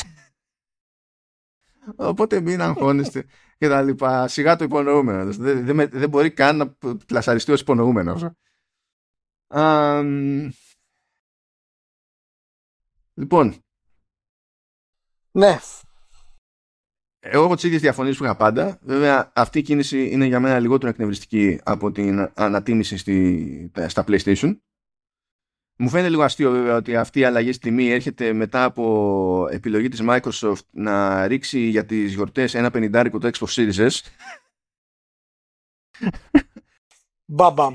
Αλλά τέλος πάντων, τέλος πάντων, ε, περιμένω ακόμη να ε, προσπαθήσει κάποιος στα σοβαρά να, να μου δείξει ότι δεν γίνεται αλλιώς και ότι η πραγματική εξήγηση δεν είναι το ότι πρέπει να συνεχίσουμε να ε, δείχνουμε growth.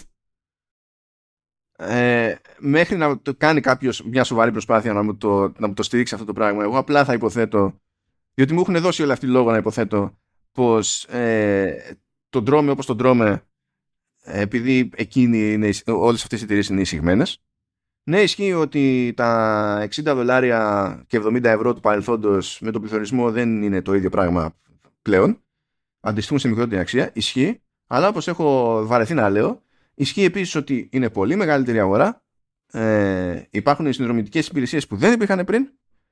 Πλέον δεν υπάρχει διαπίεση για τη μείωση τιμών σε hardware όπως υπήρχε παλιότερα. Παλιότερα ήταν μονόδρομος και ήταν πολύ πιο επιθετικές οι, οι μειώσεις Τώρα το πιο πιθανό είναι με εξαίρεση ξέρω εγώ εορταστικές περιόδους σχεδόν για όλη τη διάρκεια ε, ε, για το, σχεδόν για όλο το κύκλο ε, ενός προϊόντος να μένει σταθερή τιμή forever. Εμπρός στο δρόμο που ε, άνοιξαν οι Nintendo, Miele και Apple. Συγγενεύουν όλοι αυτοί. Ε, δηλαδή δεν είναι φάση ο ανέβηκε το development cost και τέτοιο. Και στην τελική άμα θέλουν να τους πάρω στα σοβαρά προς αυτό το πράγμα ε, προτιμώ να μου πούνε ότι ε, εμείς εδώ πέρα που έχουμε τα αμερικανικά, τα καναδικά στούντιο, δεν ξέρω και εγώ τι, ε, θα αρχίσουμε και θα φερόμαστε πιο νορμάλ στους, στους εργαζομένους και αυτό κοστίζει, τότε μπορεί να μου πατήσουν ένα κουμπί και να πω δεν βαριέσαι. Καταλαβαίνω. Καταλαβαίνω. Αλλά όσο έχουν τα πράγματα, γενικά δεν βιάζομαι να τους κάνω σκόντο σε... στο, στο ένα επιχείρημα που έχουν και αγνούν όλες οι υπόλοιπες πτυχές της φάσης. Δεν, δεν, δεν μπορώ, δηλαδή, τσιτώνω με αυτά. Ε, ε, ωραία. Εντάξει, κοιτά, δεις, ε, καλά είναι αυτά τα πράγματα, συγχαρητήρια. Ε, στη, ε, στη Microsoft, ε, εντάξει, νομίζω ότι είναι εντάξει, δεν θέλω να πω αναπόφευκτο και τα λοιπά, ε, ούτε το έχουμε ξαναπεί και τα λοιπά, αλλά το έχουμε ξαναπεί και τα λοιπά ε, ότι όταν ξεκινήσει ο ηγέτης να κάνει τέτοια κίνηση, θα περάσει και σε όλους τους υπόλοιπους. Ανέκαθεν, για να μην παρεξηγηθούμε, το έχουμε ξαναπεί ότι όταν αυξάνεται η τιμολόγηση ενός προϊόντος, καλό θα ήταν να έχουμε μια ιδέα γιατί έχει αυξηθεί αυτή η τιμολόγηση του προϊόντος. Φυσικά αυτό δεν είναι κάτι το οποίο άμεσα μπορούμε να ξέρουμε. Γι' αυτό και ζητάμε επανειλημμένα ε, ξεκάθαρα στοιχεία ε, να αναφέρονται πώς έχει πάει η ανάπτυξη ενός ε, video game. Όπως παραδείγματο χάρη, το 99% των δοκιματογραφικών ταινιών υποχρεωμένε να δηλώνουν τα έξοδά τους και το πόσο κόστησαν. Δεν υπάρχει περίπτωση δηλαδή να μην βρείτε πόσο κόστησε μια ταινία. Υπάρχουν μάλιστα και αντίστοιχα databases στο Ιντερνετ για αυτό το κομμάτι. Και άλλη στοιχεία, φυσικά τα games δεν το κάνουν αυτό το πράγμα. Δεν υπάρχει αρμόδια αρχή που να μπορέσει να λειτουργήσει τη διαδικασία για να έχουν ε, τέτοια ε, καθαρή εικόνα η εταιρεία και καταλαβαίνετε ότι μετά γίνεται ένα πάχαλο. Ακούσαμε στην αρχή ότι η Sony να κάνει αυξήσεις των τιμών γιατί είναι πάρα πολύ ακριβή η ανάπτυξη των παιχνιδιών στη νέα γενιά. Κανένα πρόβλημα, πάρα πολύ καλά. Μετά βάζει 80% τα remakes. Μετά ακούσαμε ότι είναι θέμα πληθωρισμού η όλη αυτή η φάση, αλλά η Sony το έκανε αυτό δύο χρόνια πριν. Ε, το λένε τώρα για τη Microsoft, δηλαδή, για αυτό το πράγμα. Η Microsoft φυσικά ε, έχει φτάσει σαν τελευταία στην όλη διαδικασία, γιατί φαίνεται ο πληθωρισμός μάλλον επηρέασε όλες τις εταιρείες εδώ και δύο χρόνια έτσι έχει επηρεάσει της, ε, την Take-Two ας πούμε ε, που θέλει να ανεβάσει τις... Ε, Καλά, ο πληθωρισμός φέτος ότι είναι πρακτικό ζήτημα, είναι πρακτικό ζήτημα. Έτσι, αλλά αυτές αυτό... οι αλλαγές όταν γίνονται δεν γίνονται για ένα χρόνο. Αυτό, α, αυτό είναι το μεγάλο πρόβλημα ότι ο πληθωρισμός επηρεάζει ε, συγκεκριμένες καταστάσεις που αφορούν ε, τις οποιασδήποτε τέλος πάντων διεργασίες ε, κατασκευαστικές και, και δημιουργικές. Αλλά ε, είναι σημαντικό να πούμε ότι ο πληθωρισμός ε, το να επηρεάσει ένα software το οποίο έχει budget που έχει υπολογιστεί τρία χρόνια πριν για να μπει σε παραγωγή και σε pre-production, δεν το κάνουν αυτό οι εταιρείες. Οι εταιρείες δεν κάνουν budget υπολογίζοντας ότι σε τέσσερα χρόνια από τώρα θα υπάρχει πληθωρισμός για αυτό το κομμάτι. Ε, το budget τους είναι συγκεκριμένο για το κόστος ενός παιχνιδιού. Κοίτα, για το, παιχνίδι, για το παιχνίδι ναι, αλλά για τα οικονομικά τους ναι, ναι, ναι, ναι. Ε, κάνουν υπολογισμό για τις ναι, για τον πληθωρισμό. Βέβαια, βέβαια. Γι' αυτό λέω ότι ε, ο λόγος που τα λέω όλα αυτά είναι ότι όταν, όταν μια εταιρεία κάνει αυτό το, τον υπολογισμό ε, και το, το game το ίδιο είναι μέσα στον υπολογισμό της γενικής ας πούμε, οικονομικής εικόνας της, ε, της εταιρείας τα επόμενα 3 με 4 με 5 χρόνια. Οπότε η Microsoft δεν είναι ξαφνικά όταν τα παιχνίδια της δεν βγαίνουν οικονομικά και έχουν αυξήσει τιμές. Δεν είναι τελικά, όχι το Starfield δεν το βγάζουμε. Χρειαζόμαστε να ανεβάσουμε την τιμή για να ικανοποιήσουμε ας πούμε, την παραγωγή του. Εγώ δεν είμαι σύμφωνος στο κομμάτι. Δεν μπορώ να βρω στοιχεία που να με πείσουν ότι η Microsoft ξαφνικά συνειδητοποίησε ότι δεν της έβγαιναν τα κουκιά. Για μένα αυτό το κομμάτι είναι καθαρά ε, ένας μοχλός πίεσης ε, ενάντια στη Sony. Είναι καθαρά για μένα ένας, ένας, ένας πολύ δυνατός αγώνας ανταγωνιστικός ε, αγώνας ενάντια ας πούμε, στην κυριαρχία της Sony. Γιατί δεν υπάρχει μεγαλύτερη, ας πούμε. Πώς το, πώς το εννοείς αυτό, Δηλαδή με το να ανεβάσεις εκεί που ανέβηκε και η Sony στη, στην τιμή, πώς πηγαίνει κόντρα στη Sony; Ναι, ναι, γιατί για μένα η φιλοσοφία της όλη κατάστασης είναι ότι η Microsoft δεν μπορεί να ανταγωνιστεί το AAA τη Sony αυτή τη στιγμή και θα πάρει αρκετό χρόνο μέχρι να το κάνει αυτό το πράγμα. Η μεγαλύτερη της δύναμη είναι το Game Pass. Και το Game Pass έχει φτάσει σε ένα σημείο το οποίο έχει χτυπήσει ένα σχετικό ταβάνι αυτή τη στιγμή, δεδομένου ότι δεν υπάρχουν πολλές πωλήσεις κονσόλες ε, λόγω των αριθμών και λόγω του ότι ούτως ή άλλως αυτές οι υπηρεσίες φτάνουν σε ένα ταβάνι μέχρι να μπορέσει να δημιουργήσει νέο content ε, σημαντικό να φέρει στον κόσμο. Ε, το θέμα είναι ότι η αντίπαλη υπηρεσία της, ε, της Sony ε, η οποία δεν είναι φυσικά το ίδιο καλή σε επίπεδο αλλά έχει 38 ονόματα μέσα. Πιο 38 γιατί έχει τους first party τίτλους με το ότι η Microsoft θα ανεβάσει τις τιμές στο Game Pass το first party και σου λέει ότι κοίτα να δεις δεν χρειάζεται καν να πληρώσεις 80 ευρώ για να τα έχεις γιατί θα δίνω δωρεάν.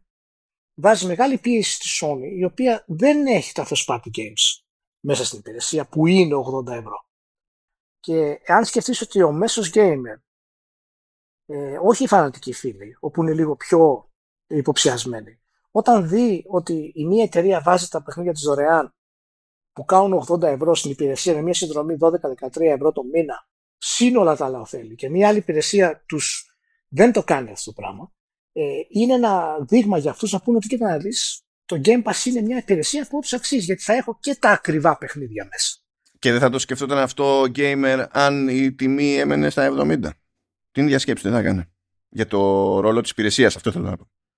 Νομίζω ότι δεν θα την έκανε με τον ίδιο τρόπο, μάλλον, γιατί είναι θέμα εντυπωσιασμού η όλη φάση. Γιατί υπάρχει πολύς δώρος κουβέντας για τα 80 ευρώ και το αν ο gamer ε, αξίζει να πληρώσει 80 ευρώ για ένα game.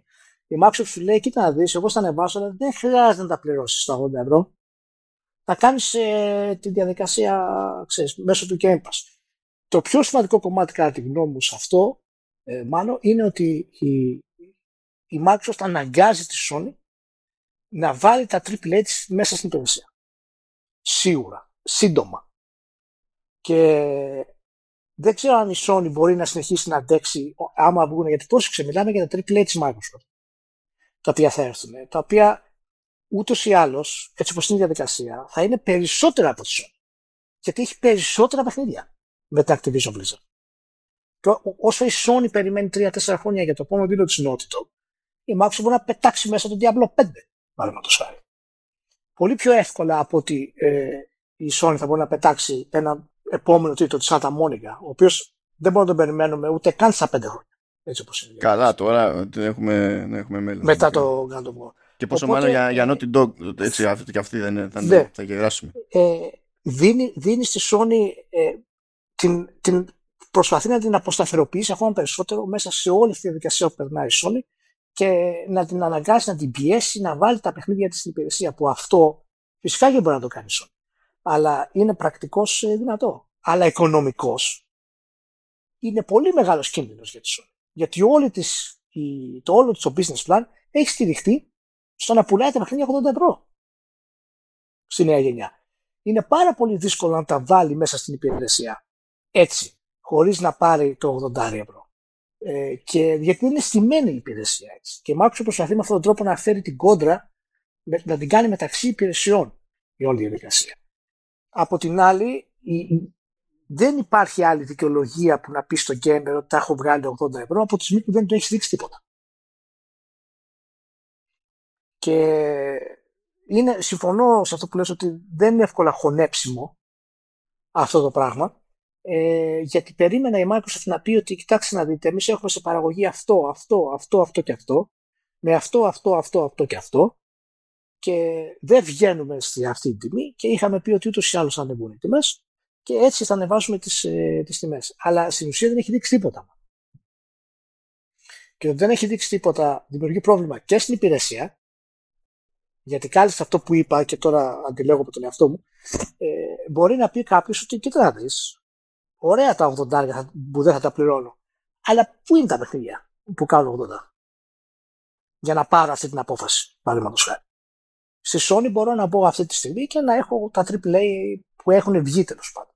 Ε, τώρα αυτοί ελπίζανε τώρα το Νοέμβριο να είχαν βγάλει το Starfield και πήγε πίσω. Φαντάζομαι Σίγουρα, σίγουρα, δεν το λέω, ναι, ναι, δεν το λέω ότι σαν μειονέκτημα, το λέω ότι είναι μέρος της διαδικασίας της Microsoft να κάνει αυτό το, αυτό το κονέ. Ναι, ναι. Ε, να βγουν και εάν, εάν καταφέρει να βγάλει το Starfield θα το βγάλει μέσα στο 23. Και δεν θα είναι και, και έτοιμο ιδιαίτερα. Θα έχει διάφορα θέματα. Αλλά... Γιατί, δεν καταλαβαίνω. Τι υπονοεί, επειδή γράφει Bethesda πάνω. Α, δεν ξέρω, ίσως. ε, φαίνεται, φαίνεται όμως ότι είναι πιασμένη παραγωγή. Δεν είναι ότι η Microsoft είναι ιδιαίτερα ας πούμε, άνετη στις ημερομηνίε της, γιατί ε, από τη στιγμή που το Xbox, το Game Pass, μόνο στο PC έχει φοβερή άνοδο, που θα σταματήσει και αυτή μέσα στο 23. Δεν πρόκειται να έχει τον ίδιο ρυθμό ανάπτυξη που είχε τώρα στα τελευταία νούμερα. Μα δεν είναι, δεν είναι το ίδιο εύκολο. Δηλαδή, σκεφτείτε το εξής: Όταν το Netflix που έχει τη διανομή που έχει παντού, ενώ το. τουλάχιστον αν υπολογίσουμε το κομμάτι του, του streaming, έτσι, που δεν είναι. Δηλαδή, είναι σε πολύ λιγότερες χώρες το, το Game Pass και σε ακόμη λιγότερες χώρες είναι το, το, cloud του, του Game Pass. Ε, του Xbox τέλος πάντων γενικότερα.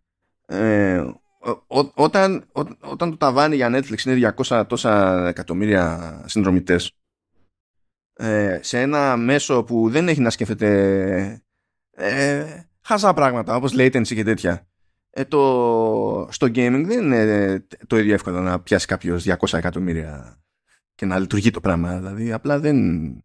Ναι. Οπότε γι' αυτό πιστεύω ότι ε, σίγουρα είναι ένας τρόπος να, να κάνει τη Sony να, να πιέσει τη Sony ακόμα περισσότερο. Γιατί να σου πω κάτι. Δεν ξέρω πώς φαίνεται. Είναι εάν η Microsoft πει ότι βάζω παιχνίδια στα 80 ευρώ που το έκανε και πει ότι είναι ας πούμε στο Game Pass δωρεάν. Αυτό πόσο άσχημα σου χτυπάει εσένα σαν κίνηση σε σχέση με τη Sony που είπε τα νέα μου παιχνίδια θα είναι 80 ευρώ και τα remakes είναι 80 ευρώ. Κοίτα, αν το πάμε συγκριτικά. συγκριτικά... Δηλαδή, ίσως, ίσως το δούμε, ναι, ίσως άμα το δούμε έτσι, να έχει περισσότερο νόημα αυτό που κάνει η Microsoft λόγω του Game Pass, δηλαδή χρησιμοποιεί το όπλο του Game Pass στην ουσία. Ε, Σαφώς, συγκριτικά έχει περισσότερο νόημα. Αλλά ε, αυτό δεν αλλάζει το ότι μένουμε σε ένα ερωτηματικό στην πηγή. Για να σου πω τώρα άλλη κίνηση που έχει κάνει η Microsoft. Από το 2023 ανεβάζει τη, το, το κόστος σύνδρομης του Microsoft 365. Το Microsoft 365 ναι, ναι. λειτουργεί με περιθώριο κέρδους 70%. Ναι. Ε, δηλαδή το, ε, ε, ε, έχει ανέβει το κόστος λειτουργίας του. Είμαι σίγουρος. Γιατί όλα έχουν ανέβει. Παντού, για όλους. Έτσι, ναι. Αυτό δεν σημαίνει ότι πω, πω, τώρα έχουμε πρόβλημα και δεν βγαίνουμε. Δηλαδή, και, ε, και μιας και μιλάμε και για τέτοια θέματα πόσο άξιζε τι κάποτε και τα λοιπά, θέλω να πω έτσι για την τιμή των όπλων ότι τα 60 δολάρια του σήμερα είναι 36 και κάτι ψηλά δολάρια του 2002. Ε, και διαλέγω τη, το 2002 όχι απλά επειδή είναι, τυχαίνει να είναι ακριβώς 20 χρόνια πίσω αλλά επειδή έπεσα σε μια άλλη μέτρηση σχετικά που λέει το, το εξής. Ε, μιας και λέμε ότι δεν βγαίνουμε και δεν κάνουμε και δεν δείχνουμε. Οι 10 μεγαλύτερες εταιρείες στο gaming το 2002 είχαν συνολικό τζίρο 23 δις. Το 2022 Δηλαδή σκέφτεται τα 60 δολάρια του 22 είναι κάτι παραπάνω, ε, ε, έχουν κάτι παραπάνω από τη μισή τους αξία σήμερα. Αλλά, αλλά τα 23 των, ε, δις των πρώτων 10 το 2002 έγιναν 150 το 2021. Έχουν ανέβει πάνω από 5 φορές. Δεν μ' αρέσει που δεν, ε, νομίζουν ότι έτσι απλά πρέπει να, να τρώμε το, το οτιδήποτε. Δηλαδή με, με ενοχλεί. Με ενοχλεί απίστευτα. Το ότι υπάρχει διέξοδο στο, στο κομμάτι του Xbox, ότι λες ότι στην τελική μπορώ να έχω πρόσβαση έτσι με το Game Pass, ε, ναι προφανώς είναι μια βαλβίδα που βγάζει την πίεση έτσι. Πιστεύω ότι η Microsoft στη θέση που είναι, εάν δεν είχε το Game Pass, δεν θα ανέβαζε τη τιμή στα παιχνίδια. Μάλλον. Θα προτιμούσε να ανεβάσει τη τιμή στην κονσόλα. ναι, δεν θα μπορούσε. Δεν θα μπορούσε. Σίγουρα. Δεν θα μπορούσε το ίδιο εύκολα βασικά. Δεν θα, δηλαδή μπορεί να ναι, το έκανε, ναι. αλλά θα τη έσκαγε στη μάπα. Δηλαδή, ναι. Ναι, ναι, ναι. Και είναι μέρος, νομίζω, της στρατηγική Microsoft το Game Pass. Γι' αυτό είναι τόσο σημαντικό το Game Pass και στρατηγικά στη Microsoft. Γιατί της δίνει τη δυνατότητα να κάνει κινήσεις χωρίς να έχει τον ίδιο αρνητικό αντίκτυπο που έχουν άλλες εταιρείες. Ε, αυτό δεν αναιρεί το γεγονός ότι όντως η άνοδος των τιμών είναι κάτι το οποίο δυσκολευόμαστε να κατανοήσουμε έτσι όπως είναι τα πράγματα, ιδιαίτερα όταν μιλάμε ακόμα και για ανάπτυξη cross-gen παιχνίδια. Δηλαδή, πολύ γρήγορα η πιπίλα ότι τα παιχνίδια που είναι next gen είναι 80 ευρώ γιατί είναι πολύ ακριβό το κόστος παραγωγής τους ξανεμίστηκε αφού είδαμε τα remakes και τα cross-gen να κοστίζουν το ίδιο. Οπότε αυτή η πιπίλα ούτε οι ίδιες εταιρείες δεν το πιστεύουν αυτό το πράγμα. Ούτε, ούτε, δεν, λέμε ότι, δεν λέμε ότι ισχύει για όλα τα παιχνίδια. Σίγουρα κάποια παιχνίδια ίσως χρειαστεί να ανεβάσουν αυτό το κομμάτι. Δηλαδή, αν δούμε ένα Final Fantasy 16, παραδείγματος χάρη, το οποίο είναι, ας πούμε, ε, σε θέματα gameplay, πολύ, έχει πολύ μεγαλύτερο εύρο. Σε θέματα fidelity, ε, special effects, πράγματα που δεν έχουμε ξαναδεί, είναι πολύ πιο εύκολο να με πείσει ότι κοιτά να έκανα μια επένδυση σε αυτό το κομμάτι. Αλλά όταν μου βγάζει ένα cross-gen παιχνίδι και να μου το περάσεις ως 80 ε, ευρώ, ε, είναι επιχειρήματα τα οποία εμένα δεν με πείθουν. Και η Microsoft Τώρα, συγγνώμη κιόλας, αλλά το Starfield δεν φαίνεται παιχνίδι που έχει ανάπτυξη για 80 ευρώ. Συγγνώμη δηλαδή. φαίνεται κλασικό παιχνίδι, κλασικό παιχνίδι της Bethesda που μπορεί να βγει άνετα στην τιμή των 60 δολάριων με αυτή την ανάπτυξη και εάν όντως δεν ισχύει αυτό, μακάρι να μην ισχύει και να το δούμε. Αλλά θα μου κάνει εντύπωση αν η Bethesda μας αποκαλύψει συστήματα τα οποία έχουν να κάνουν με content generation και procedural generation τόσο αναπτυγμένο που να αξίζει αυτή την άνοδο της τιμής. Αυτό είναι κάτι το οποίο κατά τη γνώμη μου μόνο θα το δούμε στο επόμενο Elder Scrolls. Το οποίο θα ορίσει και όλους τους τίτλους ε, της Bethesda για την επόμενη μία ή δύο γενιές τουλάχιστον το πώς θα παίζουν. Όπως όρισε παραδείγματος χάρη το Morrowind τα επόμενα παιχνίδια ε, που, που βγήκανε μετά το σχεδιασμό. Δεν ξέρω τι να σου πω, δεν ξέρω. Ε, είμαστε σύμφωνοι στο κομμάτι αυτό για την άνοδο των τιμών. Θέλω να πιστεύω ότι η Microsoft το κάνει επειδή ακριβώς έχει το Game Pass και ίσως έχει τη δυνατότητα να το κάνει, αλλά το ότι είναι αδύνατο επειδή είναι τόσο δύσκολη η ανάπτυξή τους. Δηλαδή, η δήλωση που έκανε η Microsoft, τώρα συγγνώμη μακρηγορώ, η δήλωση που έκανε για τη Microsoft ήταν, η Microsoft ήταν ότι είναι τόσο πολύπλοκη αυτή η κόσμο. Ναι, μπράβο, είναι πολύπλοκη, αλλά το θέμα είναι ότι... Ε... Το περίμε... ναι, ναι, στην ίδια πρόταση έχει και το Redfall όμως. Ε, ναι. δηλαδή, εντάξει, κάτσε να, να καταλάβουμε ακριβώς τι συμβαίνει. Είναι επειδή είναι πολύπλοκοι οι κόσμοι, είναι... Τι είναι αυτό το πράγμα; Δεν ανε... Κοίτα, ότι ανεβαίνει το κόστος της ανάπτυξης ανεβαίνει. Ε, ανεβαίνει όμως και, δεν το, και δεν το λένε. Αυτό για κάποιο λόγο δεν το. Για κάποιο λόγο. Αυτό δεν το λένε γιατί δεν ακούγεται το ίδιο ωραίο. Δεν ακούγεται το ίδιο. Ναι, clap, sligm, sniff. Γι' αυτό. Ε, ανεβαίνει και το κόστος του μαρκεταρίσματος. Διότι είμαστε σε μια κατάσταση, σε μια φάση που βγαίνουν περισσότερα παιχνίδια, αν θέλεις περισσότερα λεφτά για να μείνεις πιο εύκολα στον αφρό, στο, στη, στην πρόθεση. Και επειδή πλέον σε τεχνικό επίπεδο ε, επιβιώνουν παιχνίδια παλαιότερα, Χωρίς να, γιατί είναι fully playable κανονικά. Δεν είναι τι είναι αυτό που κάνω, τι ζω εγώ εδώ πέρα, ας πούμε. Ε, είναι όλο ένα και συχνότερο να έρχεσαι σε μια αγορά που πρέπει να τραβήξεις την προσοχή παικτών από μεγάλη επένδυση χρόνου που έχουν κάνει σε παλαιότερα παιχνίδια. Δεν είναι ότι απλά πηγαίνεις και είσαι σε μια κόντρα με το τι άλλο βγαίνει εκείνη την εβδομάδα, εκείνο το μήνα, ας πούμε. Και αυτό ε, ε, ανεβάζει πάρα πολύ το, το, το κόστος του, του marketing. Αλλά δεν φταίει ο καταναλωτής για, για αυτή την κατάληξη. Ε, δεν έχει δημιουργήσει ο καταναλωτής υπερπροσφορά. Ούτε ο καταναλωτής έχει αιμονή για games με live ops που έχουν ναι. ένα, ένα κοστολόγιο που τρέχει forever ας πούμε. Δεν είναι. ίσα ίσα που η αγορά δείχνει ότι ε, λίγα παιχνίδια με live ops μπορεί να σηκώσει σε, σε κλίμακα. Τα περισσότερα αποτυγχάνουν. Ε, δεν είναι θέμα του καταναλωτή αυτό το πράγμα. Είναι, είναι στοιχήματα που έχουν βάλει ίδιες εταιρείες και τους έχουν σκάσει τη μάπα. Οπότε, ακόμα και αν πω ότι τους έχουν κοστίσει, αυτό δεν πάει να πει ότι είναι ξαφνικά να τους λυπηθώ κιόλας. Όταν βγαίνει και μου λένε ότι είναι πιο ακριβή η ανάπτυξη. Και γιατί στην τελική και, και το δικό μου κόστος ζωής είναι πιο ακριβό. Τι θα γίνει τώρα; Δεν δε, δε, δε, πετάγομαι εγώ να τους πω μείωσε την τιμή επειδή εγώ έχω περισσότερα έξοδα. Είναι, είναι περίεργο. Το θέμα είναι ότι ακριβώς επειδή η, η, αγορά είναι αυτή που ορίζει τις, ε, τις τιμές και το να υπολογίσεις τις κινήσεις και την διάθεση της αγοράς είναι χαοτικό, στην καλύτερη περίπτωση, ε, δεν μου κάνει καμία εντύπωση ε, εάν αυτό είναι ένα απλό ε, οικονομικό τρικ το οποίο γίνεται συχνά, ότι είναι να δούμε πόσο σηκώνει η αγορά. Και όντως, εάν ε, σηκώνει η αγορά ένα παιχνίδι δύο μήνες να είναι στα 80 ευρώ και να πουλήσει, τότε μάλλον δεν θα το αλλάξουν αυτό, ακόμα και αν έχουν ε, κόστος ανάπτυξης 4 ευρώ. Έτσι όπως είναι η κατάσταση. Και η πλάκα είναι ότι βγάζουν κάτι full price και πλέον είναι πάρα πολύ συχνό φαινόμενο, ακόμα και αν έχει πάει καλά το παιχνίδι. Να είναι σε κάποιο είδους έκπτωση μετά από 1,5 μήνα, ας πούμε. Ναι, το, το φοβερό είναι ότι okay, το βάζεις σε έκπτωση μετά από 1,5 μήνα και λέει κάποιος εντάξει, ρε παιδιά, αλλά άμα περιμένεις, σε δύο μήνες θα το πάρεις σε 10 ευρώ φθηνότερο ή 15 ευρώ φθηνότερο. Ναι, αλλά δεν περιμένεις. Δεν περιμένεις δύο μήνες να πάρεις το Ragnarok; Πούλησε 5 εκατομμύρια σε ένα, σε ένα μήνα. Σε μια εβδομάδα, πόσο ήταν, δεν θυμάμαι.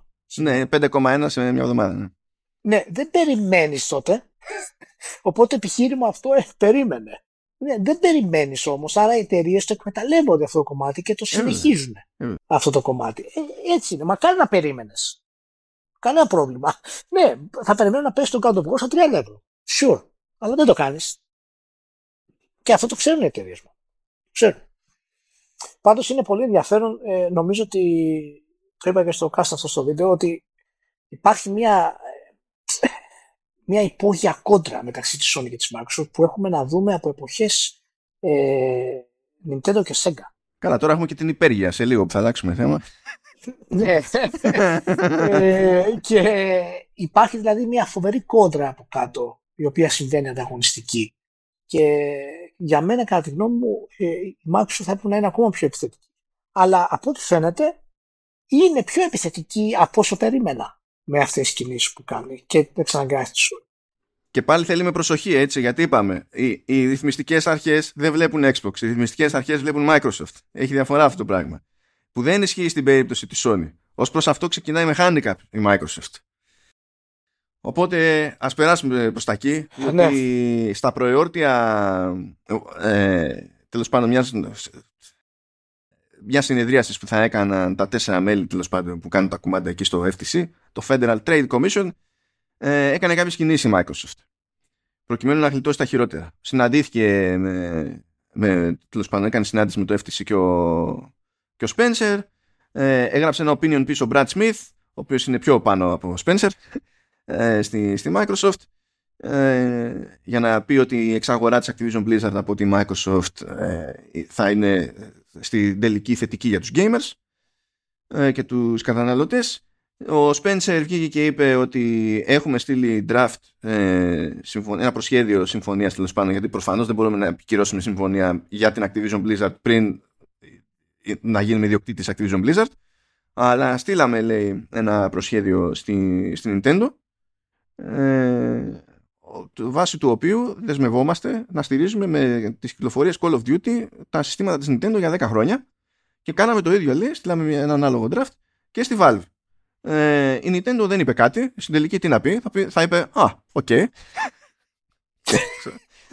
Μπορεί, ε, κοίτα, ε, ε, ελπίζω να μην, να, να μην πέρασε στο spam. Τι μένει τη Microsoft. Η Valve όμως είχε περισσότερη πλάκα διότι γύρισε και είπε: Εντάξει, δεν χρειάζονταν να μας στείλουν draft οι άνθρωποι, διότι γενικά όταν, ό,τι μας έχουν πει, λέει, ξέρω εγώ, από Xbox και Phil Spencer και τα λοιπά μεριά, έχουν κρατήσει το λόγο τους, οπότε δεν θεωρούμε ότι χρειάζεται λέει, σύμβαση που να είναι δεσμευτική λέει, για να γίνει. Αρκεί λέει που το λένε. και ξεκινάμε αυτό το bam boom, ξέρω εγώ, στη, στην όλη φάση ε, κουφαθήκαν όλοι, σταθήκαν στο λάθος πράγμα. Δηλαδή, τι θα τρέχει Call of Duty στο Switch. Ποιο Switch μέχρι να φτιαχτεί Call of Duty μετά από την τη, τη, ολοκλήρωση της εξαγοράς θα έχει βγάλει το μηχάνημα Nintendo. Δεν τώρα κατακρασιά. Ε, αλλά τέλος πάντων, whatever. Αλλά όλο αυτό έγινε επειδή ήθελε και η Microsoft να δείξει ότι ε, μην μένουμε στο θεωρητικό που μου λέτε ότι ναι, αλλά μπορεί εγώ να μην το εννοώ αυτό που λέγα το Call of Duty και μπορεί να το κάνω αποκλειστικό. Να, να, στέλνω εγώ συμφωνίες, προσχέδια αναγκαστικά, αλλά δημιουργούν μια δημόσια δέσμευση, αλλά και ιδιωτική, γι' αυτό την επικοινωνώ και δημοσίως τέλος πάντων, για να μην μου πει κάποιος ότι ε, παρασκηνιακά είπα ξύπα, να το ξέρετε όλοι ότι είπα. Και άμα ξεπώ, να το καταλάβετε επίσης όλοι. Ότι εγώ δεν πάω να κόψω το Call of Duty από κανέναν. Και ο μόνος που δεν μου απαντάει σε όλη αυτή τη φάση και δεν ενδιαφέρεται είναι η Sony. Τι άλλο να κάνω εγώ δηλαδή για να σας πείσω ότι δεν θα πάω να κόψω το Call of Duty; Το οποίο είναι έτσι κι αλλιώς, σαν προσπάθεια, έτσι, σαν φάση είναι αστείο. Τα έχουμε πει εδώ πέρα. Εμείς έχουμε πει τόσο καιρό ότι τη λογική κατάληξη για μας είναι να τα κάνει αποκλειστικά. Από ό,τι φαίνεται, προτιμά να την κάνει τη θυσία για, για να γλιτώσει όλα τα υπόλοιπα. Ναι, αν θυμάσαι, είπα στο προηγούμενο πόντο ότι ακόμα και αν η Microsoft της δώσει τα 10 χρόνια, η Sony θα πει όχι, θα κλωτσίσει. Και να που κλωτσάει. Δεν θέλει αυτό το πράγμα η Sony, ούτως ή άλλως. Ναι, δεν. Ε, και ό, όλο αυτό ήταν προϊόντιο επειδή ήθελε τέλος πάντων να γλιτώσει τη φάση με το, με το FTC. Ναι. Ε, την οποία φάση με το FTC δεν γλίτωσε. Το οποίο είναι αστείο ποικιλοτρόπο. Είναι αστείο ποικιλοτρόπο από την άποψη ότι το, το, το FTC δεν έχει φοβερό track record σε τέτοιες παρεμβάσεις που έχεις προσπαθήσει να κάνεις στο παρελθόν. Όχι. Ε, η κίνηση αυτή που έχει κάνει ε, ε, δεν, είναι, δεν στηρίζεται καλά στο, στα έγγραφα που η, η, ίδια έχει βγάλει, στο αρχικό το complaint. Ε, θεωρείται γενικά πολύ αδύναμη κίνηση. Αγορές αγνόησαν τόσο πολύ το complaint που ενώ για μια στιγμή έπεσε μετοχή της Activision Blizzard μετά επανήλθε, γιατί σου λέει αυτή είναι τρελή, τι λένε εκεί πέρα. Ε, οι αναλυτές θεωρούν ότι μεγαλύτερος κίνδυνος είναι το βρετανικό CMA διότι ε, και αλλιώς έχουν στηρίξει τη θέση τους παρότι για μας και πάλι δεν βγάζει νόημα που τα έχουμε σχολιάσει εδώ πέρα σε προηγούμενο vertical και ε, είναι πιο δύσκολη διαδικασία έτσι και φας καμπάνα από CMA ε, να την, να, να την γυρίσεις. Ενώ με FTC δεν είναι το ίδιο δύσκολο είναι άλλες διαδικασίες.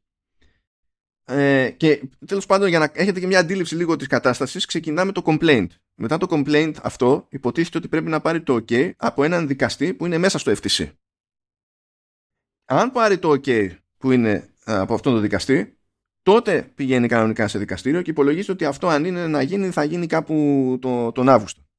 Αυτό είναι ένα πρόβλημα από μόνο του timing, διότι υποτίθεται ότι η καταληκτική ημερομηνία βάσει της αρχικής δέσμευσης που έχουν κάνει δύο εταιρείες είναι νομίζω τέλη Ιουνίου ή τέλη Ιουλίου. Σε εκείνη τη φάση, αν περάσει, αν παρέλθει αυτή η ημερομηνία, έχει το περιθώριο να επαναχωρήσει οποιοδήποτε από τους δύο. Μπορεί δηλαδή να πει Activision Blizzard because reasons, εγώ πλέον δεν ενδιαφέρομαι ή δεν ενδιαφέρομαι σε αυτή την τιμή, άλλαξα γνώμη, ξέρω εγώ. Και επειδή έχει παρέλθει και η προθεσμία, παίζει και ε, χρηματική ρήτρα και ακόμα και αν κάνει πίσω Activision Blizzard θα πάρει 3 δις από τη Microsoft. Το οποίο προφανώς δεν αντιμετωπίζει με χιούμορ η Microsoft. Όχι επειδή δεν έχει 3 δις, αλλά επειδή προφανώς προσπαθεί να τα κάψει αλλιώς. Προ, προ, προτιμά να τα κάψει αλλιώς στην όλη υπόθεση.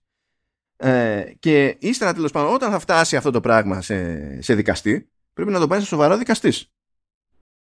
Ε, αυτό είναι τελείως άλλο σύστημα αυτό που συμβαίνει εδώ πέρα. Τέλος πάντων, το, το, εδώ λειτουργεί αλλιώς. Εδώ βγαίνει μια απόφαση και ύστερα η εταιρεία σε πηγαίνει στα δικαστήρια άμα διαφωνεί με την απόφαση. Η Αμερική είναι άλλο καπέλο στην όλη φάση. Τώρα, γιατί το complaint του FTC είναι γελίο; Είναι, είναι, είναι πραγματικά γελίο. Λοιπόν, θέλει, ο, γενικά, όταν θες να πεις ότι κάποιος ε, έχει ή θα έχει δεσπόζουσα θέση στην αγορά και θα μπορεί να ασκήσει τον ανταγωνισμό, πρέπει να ξεκινήσεις από τα βασικά. Να πεις, ωραία, σε ποια αγορά έχει ή θα έχει δεσπόζουσα θέση; Και το FTC έχει κάνει ε, το, το εκπληκτικό μαγικό να υποστηρίξει ότι η σχετική αγορά είναι η αγορά των high-end console games στην οποία δραστηριοποιούνται η Sony και η Microsoft. και δεν θεωρεί την Nintendo μέρος αυτής της αγοράς. Αυτός ο ορισμός της αγοράς να επιβιώσει σε δικαστική αίθουσα είναι αδιανόητο.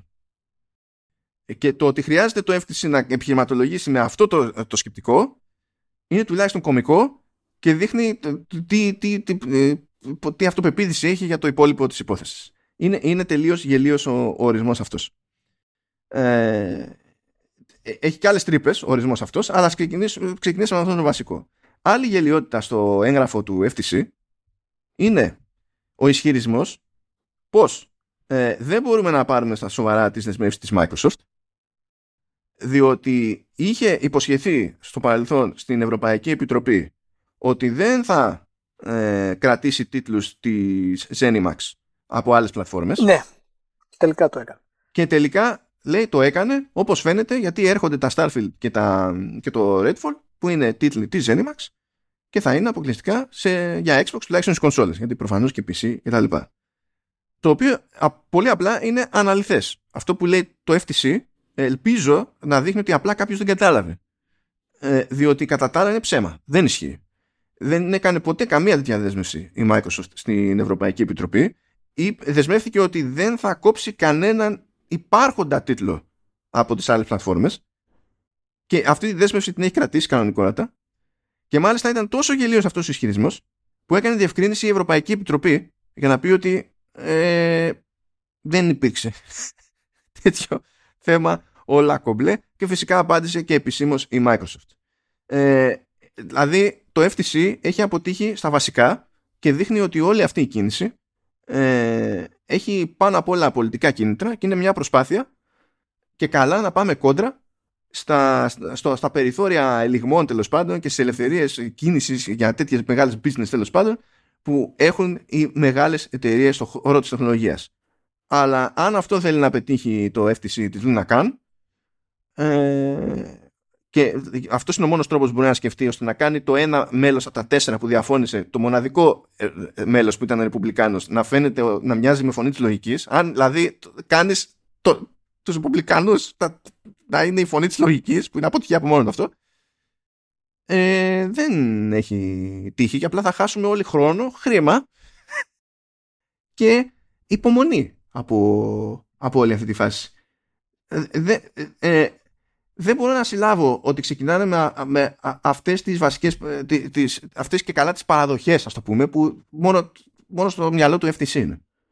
Ε, για να καταλάβετε επειδή μιλάμε πολλές φορές ε, ε, και λέει και ο κόσμος λέει ο consolidation, ιστορίες κτλ το consolidation είναι μια μπουρδα. Έχει ήδη γνωμοδοτήσει η Ευρωπαϊκή Επιτροπή και στη λογική και στην έγκριση που έδωσε όχι τώρα γιατί δεν έχει τελειώσει αυτό για την εξαγορά της Activision Blizzard, αλλά στην εποχή της εξαγοράς της Zenimax, το συμπέρασμα της Ευρωπαϊκής Επιτροπής ήταν ότι η ενσωμάτωση της Zenimax στη, στη Microsoft δεν δημιουργεί κάποιο ιδιαίτερο πρόβλημα, διότι η συνολική αγορά των video games παραμένει κατακαιρματισμένη.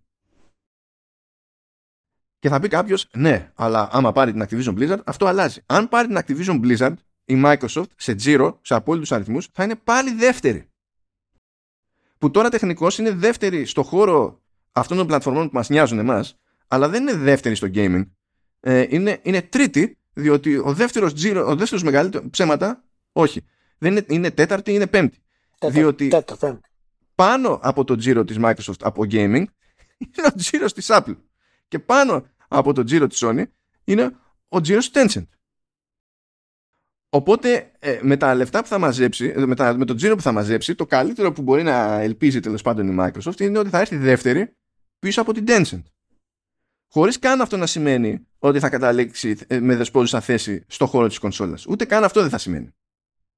Και επειδή λέμε για τον κατερματισμό και για το, για το consolidation και τα λοιπά, ό, και αυτά και ό,τι να είναι, ε, το 2012 ε, 17 εταιρείες κάνανε τζίρο πάνω από ένα δις. Πέρυσι, σε αυτό το χώρο λέμε στο gaming, έτσι.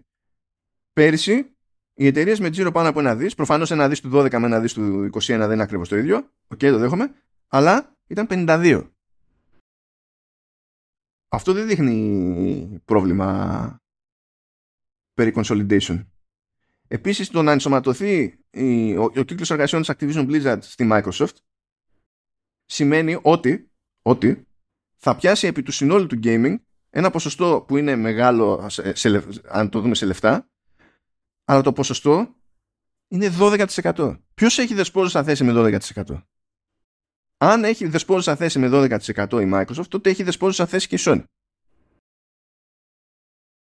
Δηλαδή δεν είναι σοβαρά αυτά που λέμε εδώ πέρα. Το, το, ο κίνδυνος του, του FTC, ε, ο οποίος είναι, ε, θα σου πω γιατί το θεωρώ επικίνδυνο. Ε, γιατί δεν το θεωρώ επικίνδυνο γιατί δεν έχει ουσιαστικά επιχειρήματα. Όπως το ανέφερες. Και εάν ε, με, άλλα λόγια, με άλλα λόγια κρύβεται από πίσω πολιτική ε, πίεση σε αυτή την κίνηση. Με άλλα λόγια, εάν αυτό, ο σκοπός αυτού είναι φυσικά να καθυστερήσει τη διαδικασία περισσότερο και να πάει στη δικαστήριο. Το οποίο αυτό θα έχει άλλο χρόνο, άλλη διαδικασία και πώς εκεί στο δικαστήριο ε, θα πρέπει να γίνει πάρα πολύ ξεκάθαρη ανάλυση και παρουσίαση όλων των, ε, των στοιχείων. Ναι, εκεί δεν έχει μάκεμου. Εκεί δηλαδή πρέπει να πεις... Δεν έχει μάκεμου. Ακριβώς. Οπότε ε, στην ουσία ο λόγος που γίνεται αυτός και πάει στο δικαστήριο δίνει πάρα πολύ πολύτιμο χρόνο ε, στη Sony.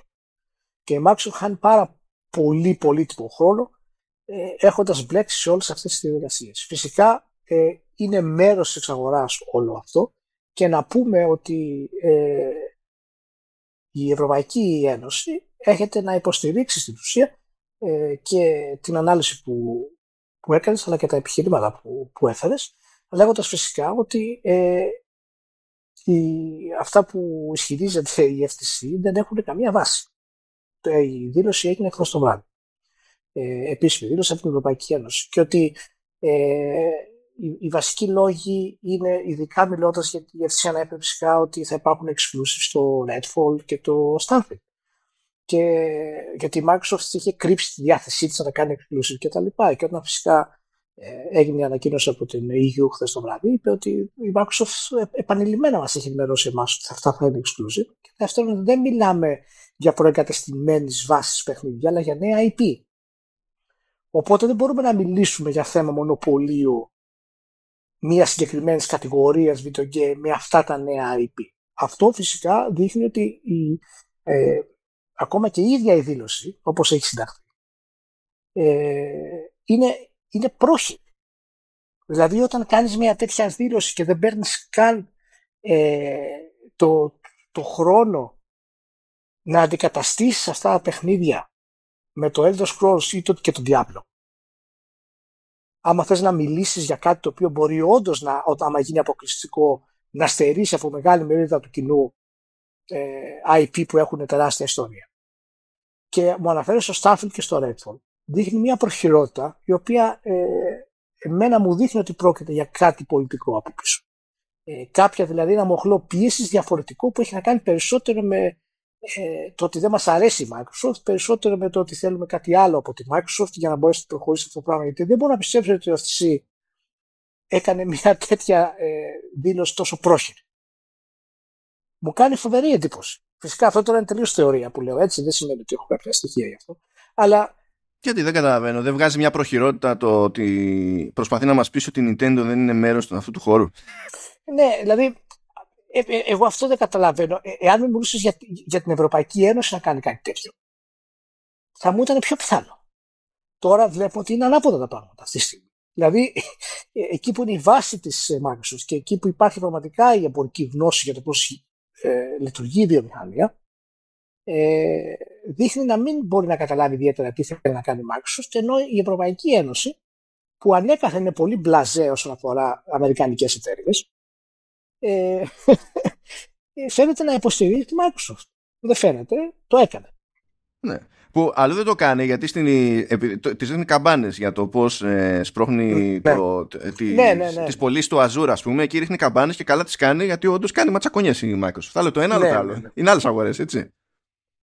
Ε, ε, εννοείται, ε, Επίσης το FTC κάνει κάτι μαγικά εκεί πέρα, τα οποία τέλος πάντων ε, δεν είναι αυτόματα λάθος, αλλά είναι και λίγο περίεργα. Ε, ναι, όταν προσπαθείς να εξετάσεις τέτοιου είδους εξαγορές, προφανώς προσπαθείς να υπολογίσεις και το τι επίπτωση μπορεί να έχουν στο μέλλον. Έτσι.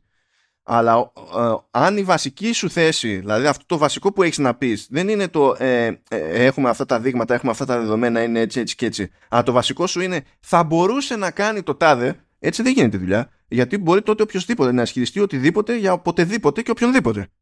Και δεν θα περνούσε καμία εξαγορά ποτέ στο ναι. σύμπαν. Μα διαχειρίζεται την όλη αυτή διαδικασία σαν να λέμε ότι κατηγορώ την Apple για μονοπόλιο στα κινητά ε, λόγω του iPod. Δηλαδή χρησιμοποιώ το iPod ως επιχείρημα για το ότι η Apple, αν υπήρχε το iPod, για το ότι η Apple ε, είναι κυρίαρχη ας πούμε στο, στο κομμάτι του κινητού. Παραδείγματος.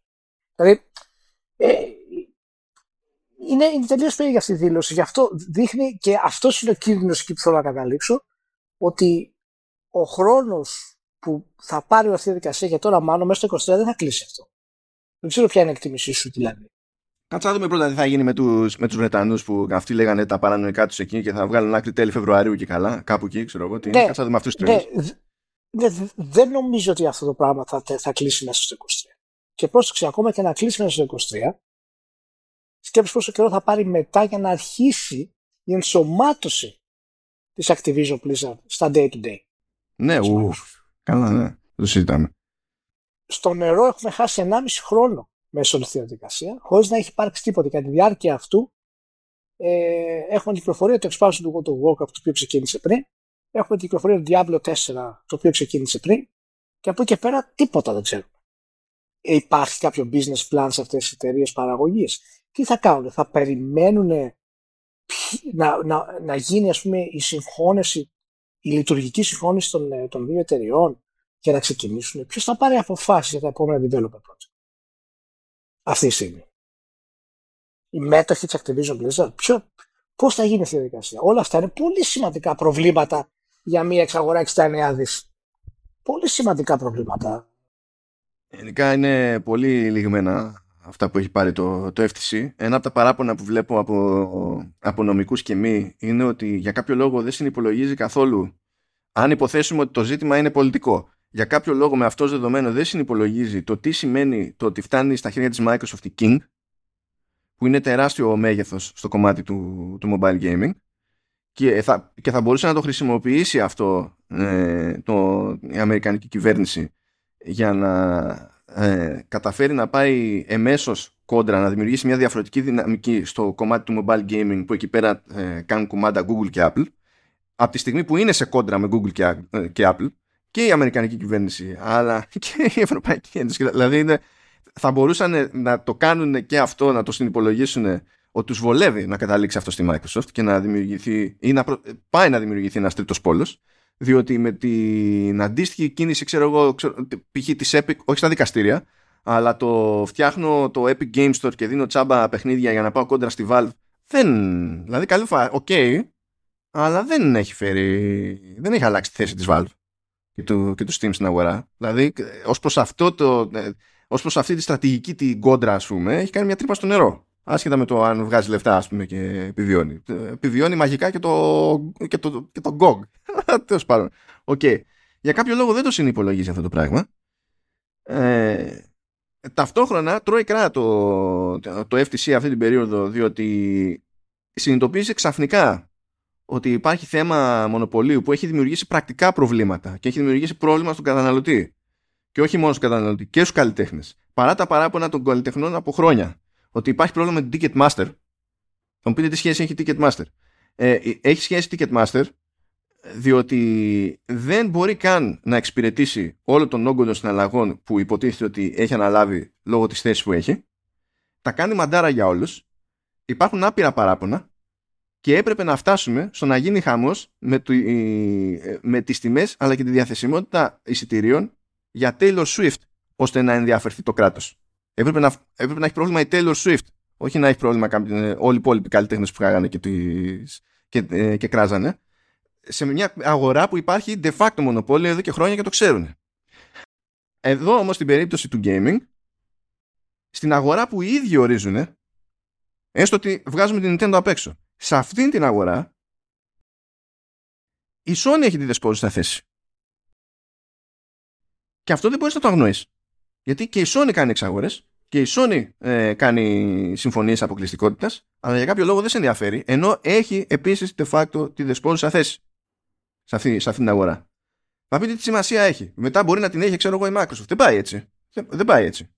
Είναι για τον ίδιο λόγο που ε, τέλος πάντων στα, στα Windows που είναι υποχρεωμένη η Microsoft να σου έχει το περιθώριο να σου βγάζει ένα παραθυράκι εκεί και να λέει: Κοιτάξτε να δεις, υπάρχουν και άλλοι browsers, δεν είναι μόνο δικός μου.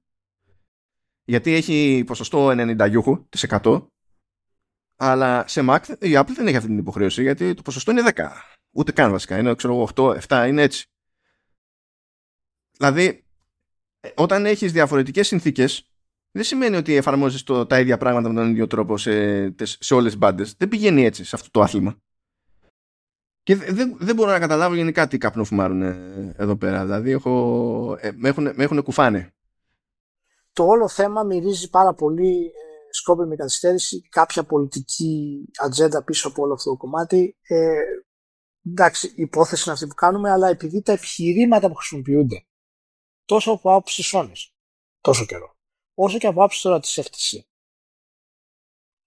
Ε, πραγματικά, μάλλον εγώ βγαίνω, ε, ε, βγαίνω από τα ρούχα μου. Δεν καταλαβαίνω δηλαδή πώς αυτά τα επιχειρήματα μπορούν να πάρθουν σοβαρά και να τεθούν μπροστά σε δικαστή αυτά τα πράγματα.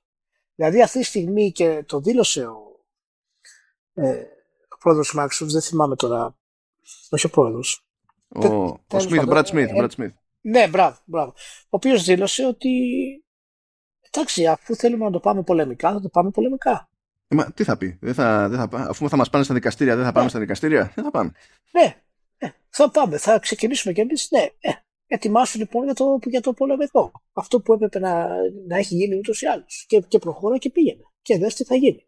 Και ε, εμένα απλά μου κάνει εντύπωση θα, θα χαραμιστούν τόσα χρήματα από φορολογούμενου. Τόσος χρόνος να κινδυνεύσουν δουλειές όλη αυτή η διαδικασία. Μέχρι να μπορέσει να μπει η κατάσταση στη ροή. Και την ώρα που γίνονται όλα αυτά, δεν ξέρω ακόμα και ποιο ποσοστό των, ε, των 63 δις έχει αποδεσμευτεί για να το πάρουν οι μέτρικοι. Καλά, και κανένας ο Κώτη περιμένει τα χρήματά του, ρε μάνα, και περιμένει ο Κώτη. Ε, να σας πω πάντως ότι να το, το, σημειώσω αυτό ότι μέχρι να φτάσει όντως να παραπεμφθεί όντως στα δικαστήρια που είπαμε αυτό είναι το πρώτο στάδιο μετά πρέπει να περάσει από ένα στάδιο ακόμη εσωτερικό και μετά να παραπεμφθεί στα δικαστήρια μέχρι να παραπεμφθεί στα δικαστήρια κανένας δεν εμποδίζει την ολοκλήρωση της συναλλαγής. δηλαδή αυτό που έχει κάνει αυτή τη στιγμή το έγγραφο που έβγαλε το complaint το επίσημο το FTC δεν, ε, ε, έχει, ε, δεν πηγαίνει πακέτο με κάποια δέσμευση δεν μπορεί να κάνει τίποτα με αυτό το έγγραφο. Είναι σαν να λέμε το ότι εκφράζει την πρόθεση και ότι ξεκινά διαδικασίες. Δεν υπάρχει κάτι δεσμευτικό. Και, α, και να σταθώ και σε κάτι ακόμη που είναι, αυτή είναι περισσότερο αιμονή του CMA αλλά το πιάνει και το FTC εδώ πέρα που είναι αυτή η φαντασίωση ότι επειδή υπάρχει το, το Game Pass και ότι επειδή το Game Pass έχει και cloud gaming ε, ότι ε, αυτό θα βοηθήσει πάρα πολύ τη Microsoft στο κομμάτι του cloud gaming που ε, θα είναι το μέλλον και δεν θέλουμε να της δώσουμε το πλεονέκτημα από, από νωρίς. Τι μπουρδα είναι αυτή; Τι μπουρδα... Πρώτα απ' όλα δεν είναι αυτονόητο ότι το cloud gaming είναι το μέλλον. Ε, ε, ε ακόμα και αν κάποιος το θεωρούσε αυτονόητο μέχρι στιγμής, ε, αρκεί να κοιτάξει το τι έχει μέχρι τώρα. Η Google τα κάνει μαντάρα. Το cloud της Microsoft έχει πολύ μικρή διανομή.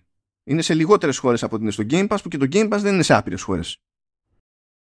Ε, το, και αφήστε το που είναι το Game Pass. Έκανε, αν θυμάστε, το πείραμα η Microsoft, έκανε κονέ με την Epic και μπορεί να παίξει μέσω Xbox Cloud ε, ε, Gaming οποιοδήποτε τσάμπα, χωρίς να είναι συνομιλητής Game Pass, το Fortnite. Και ούτε αυτό δεν περπατάει. Που είναι τσάμπα. Και έχει, είναι, είναι το Fortnite.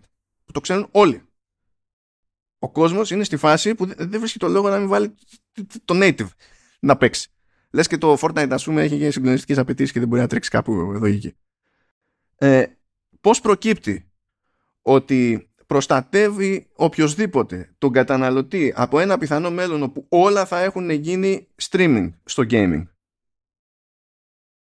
ενώ κανένας δεν έχει εκφράσει πρόθεση να κόψει την κανονική διανομή. Δεν είναι όπως το, τα video services.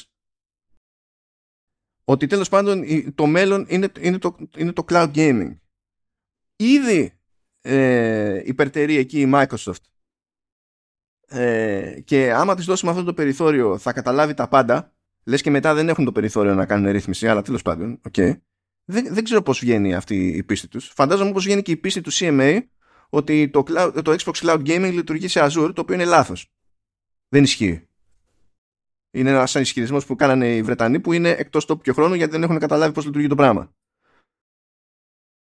μιλάμε τώρα για δηλαδή αυτό είναι level ελληνικό κοινοβούλιο σε κάποια επίπεδα. είναι νόμος 30-37, πάμε κόντρα στα φρουτάκια, άρα δεν θα παίζετε video games. Είναι, είναι τέτοιο, τέτοιο level. Αλλά δεν υπάρχει κανένας να τους ρίξει πρόστιμο, κατάλαβες, όπως φάγαμε εδώ πέρα στην Ελλάδα. Α, μάλιστα. Λοιπόν, ε, αυτά ήταν super pod σήμερα, πολύ γεμάτο, παιδιά. Πόσο μας πήρε, 3,5 ώρες; Όχι, εσύ, μία και 50, ξέρω εγώ, είναι πώς κάνεις έτσι, σιγά.